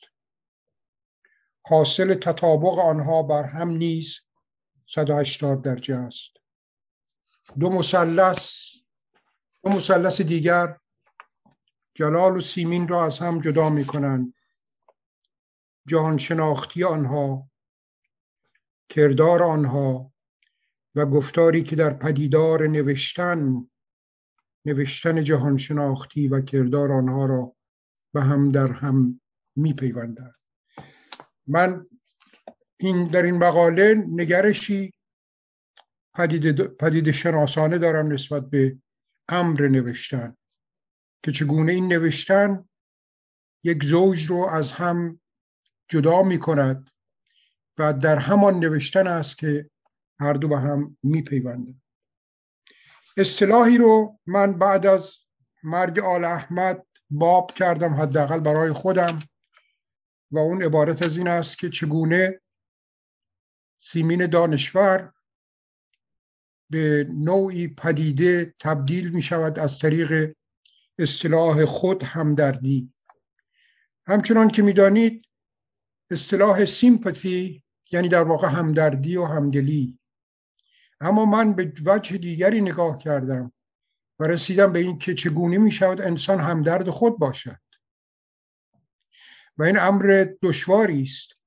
علت آن این است که ممکن است که همدردی ما نسبت به خودمان تلقی به شبه رفتاری شود که ما خودخواهیم یا به دنبال ایده ها و آرزوهای خود هستیم.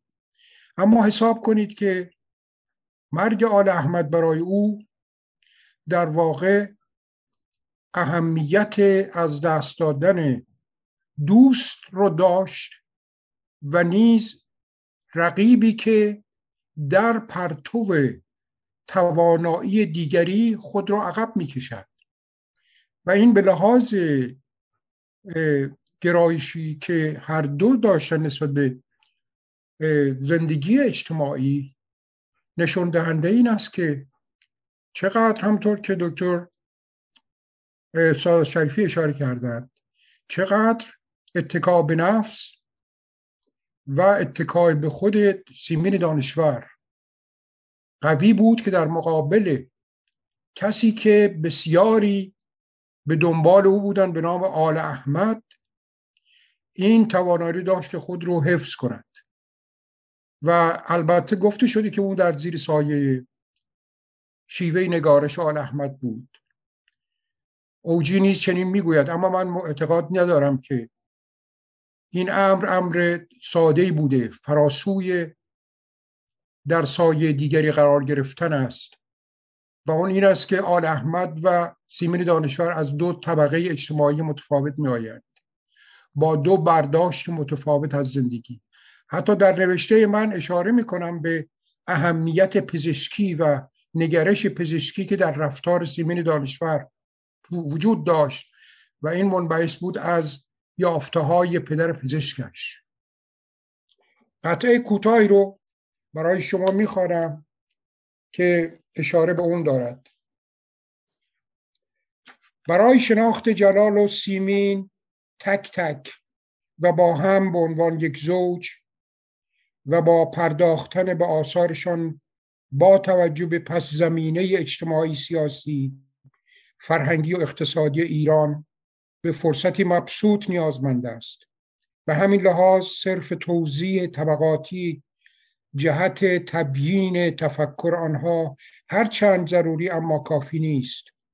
علت آن است که جلال و سیمین که از دو طبقه اجتماعی متفاوت با ادراک های سیاسی فرهنگی و شیوه معاشه متفاوت می آیند هر دو به فراسوی اختلاف طبقاتی حرکت می کنند سیمین متولد و پرورش یافته در خانواده متمکن است و حصول یافته به تحصیلات و برخوردار از کمالاتی هم از طریق پدر پزشک و هم از طریق قمر و سلطنه حکمت مادرش.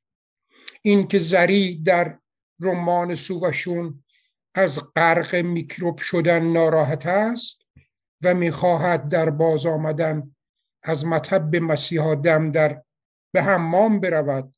و خود را با الکل و صابون گوگرد تمیز کند و به یوسف می‌گوید که به او دست نزند. رفتاری است که سیمین از پدر پزشکش آموخته. حتی وقتی که سیمین از جلال می‌خواهد که در خانهشان در تجریش حمام درست کند و او به حمام های عمومی نرود. دلالت بر اهمیت بهداشت و پیشگیری از آلودگی در تربیت او می کند در دوره‌ای که سیمین در شیراز میزیست تعداد حمام های خانگی انگوش شمار و حمام خانگی آنها علامت تمایز طبقاتی و تحصیلاتی خانواده اوست. من می‌توانم به جزئیات دیگر آنچه که دریافتم در این زوج اشاره کنم که فکر می‌کنم کفایت می‌کند که هر دو به عنوان من هر دو به عنوان روشن فکر می‌شناسم و با تعبیری که از روشن فکری برای آنها کردم فکر می‌کنم هر دو بتوانند در این قلم رو قرار بگیرند. امیدوارم که با این نکته اجالتا از حضورتون از گفتار در حضورتون خلاص راه چیزی که جدا بشم این است که ما دو, یون دو, دو یوسف داریم. یکی یوسف قرآنی است و به اعتقاد من دیگری یوسف سیمین است. و این دو یوسف صاحب مشترکاتی با همند و این اشتراک رو به نظر من انتخاب اشتباهی نبود زیرا که سیمین از قصه یوسف و زلیخا به خوبی اطلاع داشت. سپاس گذارم خیلی ممنونم. آقای دکتر مقاله شما رو امیدوارم که بتونیم همراه با پادکستی که منتشر میشه از برنامه امروز بذاریم که دوستان بخونن. خیلی نکات جالبی فرمودین و این تمثیل مثلث هم که هر دوی اینها مثلث های کاملی بودن برای خودشون و در کنار هم, هم مثلث دیگه رو تشکیل می‌دادن. بسیار بسیار نکته جالب و در خود تعمل من اجازه می‌خوام که یک جمله رو از کارهای سیمین و از همون رساله دکتری سیمین نقل کنم و با این جمله برگردیم به چند اسلاید کوتاهی که مونده از پاورپوینت و بتونیم ببریمش به مقصد نهایی خودش. سیمین دانشور میگه که از هایزنبرگ من این نتیجه رو می‌گیرم از فلسفه هایزنبرگ که اگر کلمه رو ذره حساب کنید جمله را عنصر ساخت حساب کنید هر جمله ای بایستی جمله دیگر را به حرکت برآورد. این نه فقط یک نگاه ساختاری عمیق به نسبت آثار ادبی و در بافتار نوشتاری است بلکه تمام زیست هر آدم هدفمندی و در اینجا سیمین و همطور جلال به شیوه خودش هر حرکت اونها حرکت بعدی رو جنبش بعدی رو پیش بینی می‌کنه. و هدف من فراتر از اینکه بگیم سیمین زیر سایه جلال بود یا نبود که عرض کردم چرا فکر می‌کنم که به هیچ وجه اینا زیر سایه همدیگه نبودن این است که ما هر حرکت اونها رو در بافت کلی حرکت های پیش و پس از اون ببینیم و اون وقت خیلی نگاه متفاوتی می‌تونیم داشته باشیم. برای پایان آن چیزی که گفتیم دوست دارم که از مصاحبه که کرده یکی از مصاحبه های سیمین که باز یه قسمتشو به خط خودش می‌بینید یه قسمتشو نوشتاری می‌بینید. این رو هم به عنوان حسن ختام تمایز میان شرق و غرب و در وضعیتی جزیتر یعنی در آفرینش هنری در این است که در مشرق زمین مسئله جدایی مطرح است و در مغرب زمین مسئله تنهایی. در باور شرقی انسان از عالم لایتناهی جدا گردیده است یعنی از اصل خود دور مانده است و کوشش او در این جهان روزگار وصل خیش باز جستن است و بنمایه شناخت زیبایی و هنر در ادبیات سنتی والا تا حد زیادی بر این باور استوار است. در غرب و, در و به ویژه در دوران معاصر اعتقاد بر این است که انسان زاده همین کره خاکی است و و آنگاه فناوری و تسلط بر طبیعت. درست نمی‌تونم بخونم آقای دکتر این قسمت بله یه خورده خطش خوب نیست. اما نکته که هست این حالا نگاه کلی رو میاد وصلش می‌کنه به اینکه حالا ما نویسندگان جهان سوم چیکار باید بکنیم؟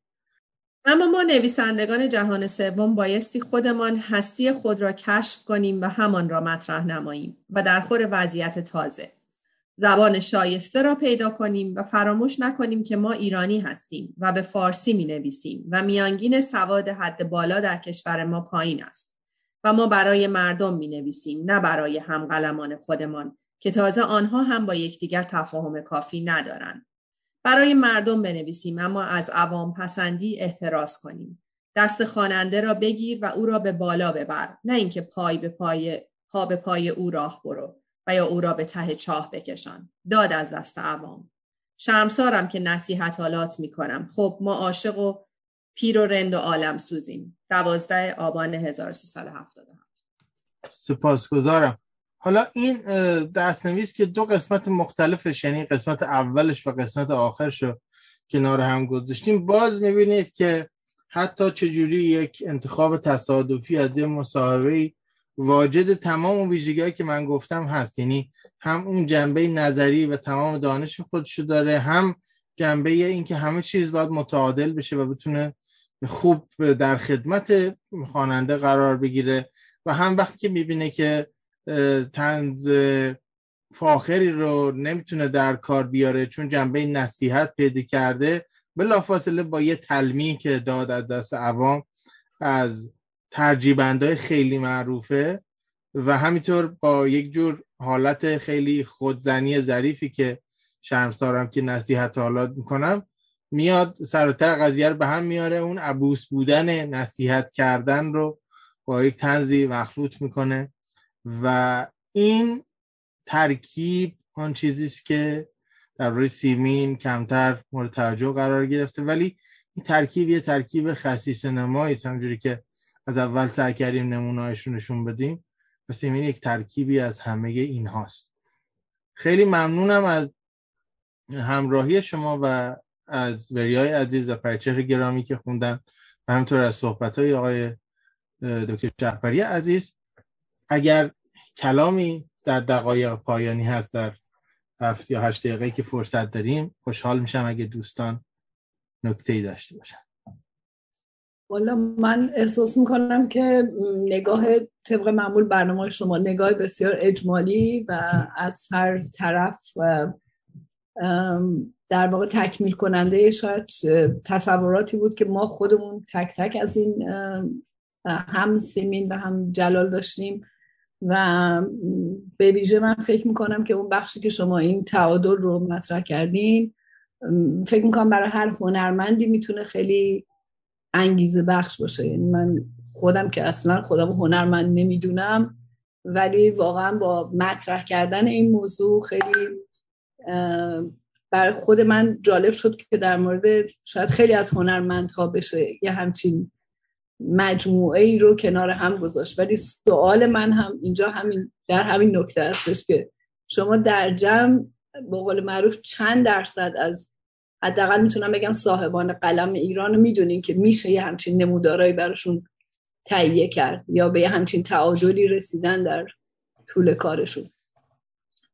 خب شاید تعداد خیلی زیاد نباشه حداقل حالا در رشته و در کاروبار ما. حداقل می‌تونیم بگیم که غالب نیستن این هنرمندان متعادل چون به دلایل مختلف سیاسی و اجتماعی و حتی پوز روشنفکری این تعادل رفته به نظام دانشگاهی نسبت داده شده و در مقابل اون یه جور حالت شورید سری به روشنفکران و به نویسندگان.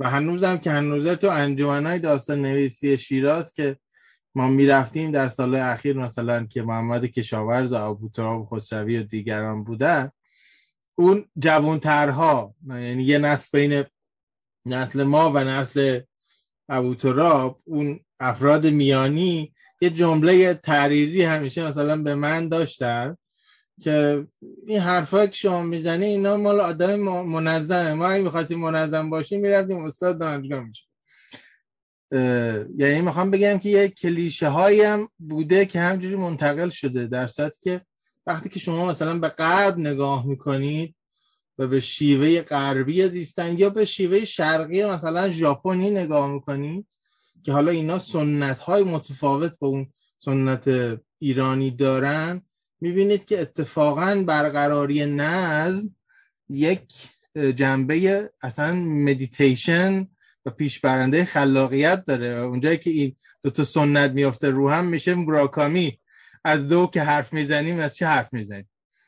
و این مصاحبهش با Paris Review بخونید میگه که چجوری از داشتن یک club jazz ی و بیدار بودن همیشه تمام شب بیدار بودن و صبح خوابیدن به یک زندگی غیر منظمی که قلبش رو ناراحت می‌کنه می‌رسه به اینکه دو رو به عنوان مدیتیشن انتخاب می‌کنه تا بتون بنویسه. در شاید در ایران روزگار معاصر در یکصد سال اخیری که سیمین هم جزش هست کم باشند امثال سیمین یا امثال شفیع کتکنی یا امثال خود حکمت. ارز کنم حکمت بزرگی که جز بنیانگذاران دانشگاه تهران هست علی از خان حکمت یا ایرج افشار یا فروغی. اینا آدمه بودن که وقتی شما حجم یادداشت‌های روزانه ای که از نام یا تعداد نامه‌هایی که اینا در طول عمرشون به بقیه جواب دادن وقتی که نگاه می‌کنید سرسام آور از دقت یا مثلا غلام حسین مصاحب. که خب اینا بیشتر به عنوان آدمای آکادمیک شناخته شدن و کمتر به عنوان آدم های خلاق ولی باز توی آدم های خلاق هم نمونه داریم. شما نمونه دیگرش مثلا شفیع کتکنی است آدم که خیلی زندگی با نظم و با ثباتی داره. و این ثبات و نظم توی آفرینشش هم تاثیر می‌ذاره. ولی بچه غالب نبوده تا این نسلی که داریم ازش صحبت می‌کنیم. من راجع نسل جدید و اخیر البته صحبت نمی‌کنم. مرسی. در سیمین رو متمایز می‌کنه به همین دلیله که اون این چیزی که ویژگی غالب نبوده رو ویژگیش داشته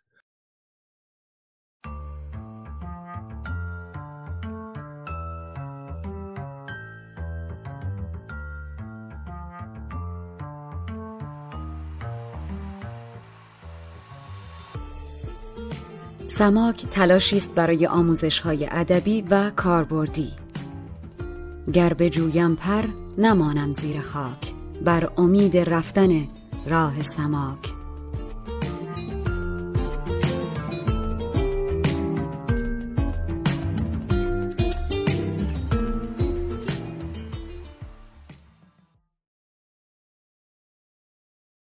شنونده های عزیز مجله شنیداری سماک. سلام. فرشید سادات شریفی هستم و این بار در آغاز شماره دیگری از مجله شنیداری سماک این افتخار رو دارم که باز هم در گوشرس مهر و توجه شما باشم. این شماره به سیمین داستان شیراز دانشور دلکش و متفاوت و کمتر قدر دیده این شهر سیمین دانشور اختصاص داره. همونطوری که شاید در بسیاری از شماره های پیشین سماک شنیده باشید سلسله برنامه های ادبیات معاصری که به همراهی دانشجویان ایرانی دانشگاه مگیل و انجمن اونها میسا آراسته است بسیاری از اپیزودهای اخیر ما رو تشکیل میده به دلیل اینکه هم محتوای متنوعی با صداهای متنوع در این برنامه ها ارائه میشه و هم حاضران عزیز مشارکت بسیار خوب و تحسین برانگیزی رو در لابلای برنامه انجام میدن که باعث میشه یک برنامه بسیار غنی و شنیدنی شکل بگیره و فکر کردیم که در معرض توجه شما قرار دادن این برنامه ها می‌تونه بسیار خوب باشه و سپاسگزارم از تمام بازخوردهای بسیار بسیار خوبی که تا اینجا به ما دادید و بسیار دلگرم کننده بوده و سعی می‌کنیم که این کار رو ادامه بدیم.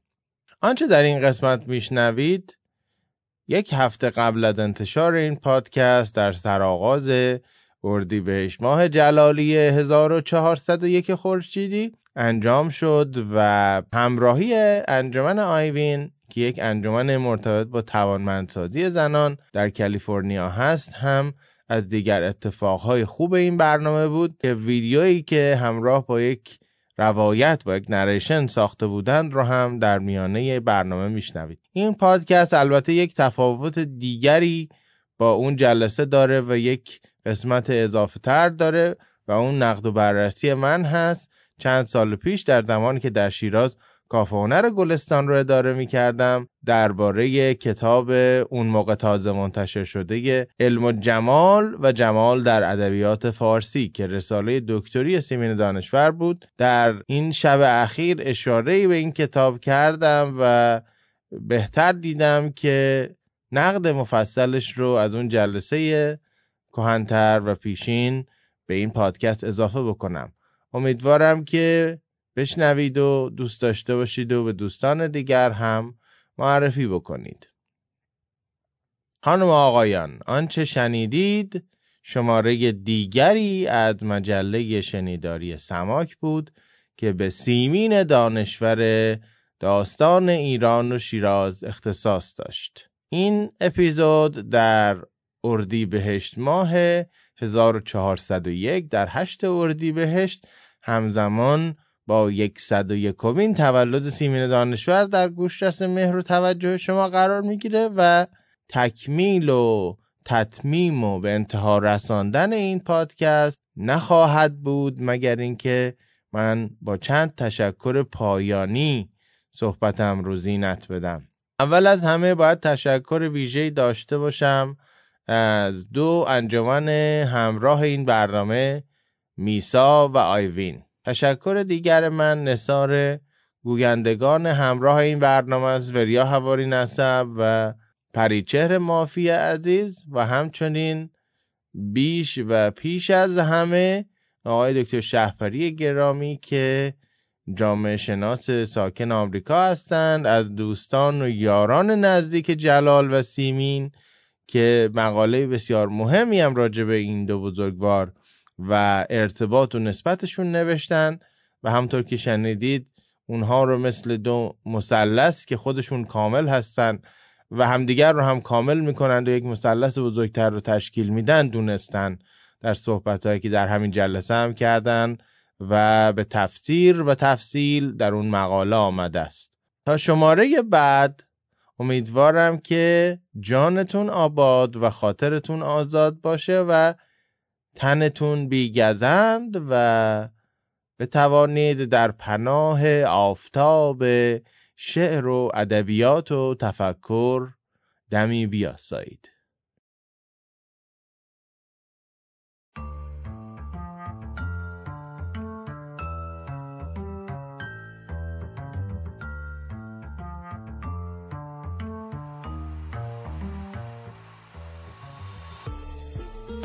سماک تلاشی است برای آموزش های ادبی و کاربردی. گر جویم پر نمانم زیر خاک. بر امید رفتن راه سماک.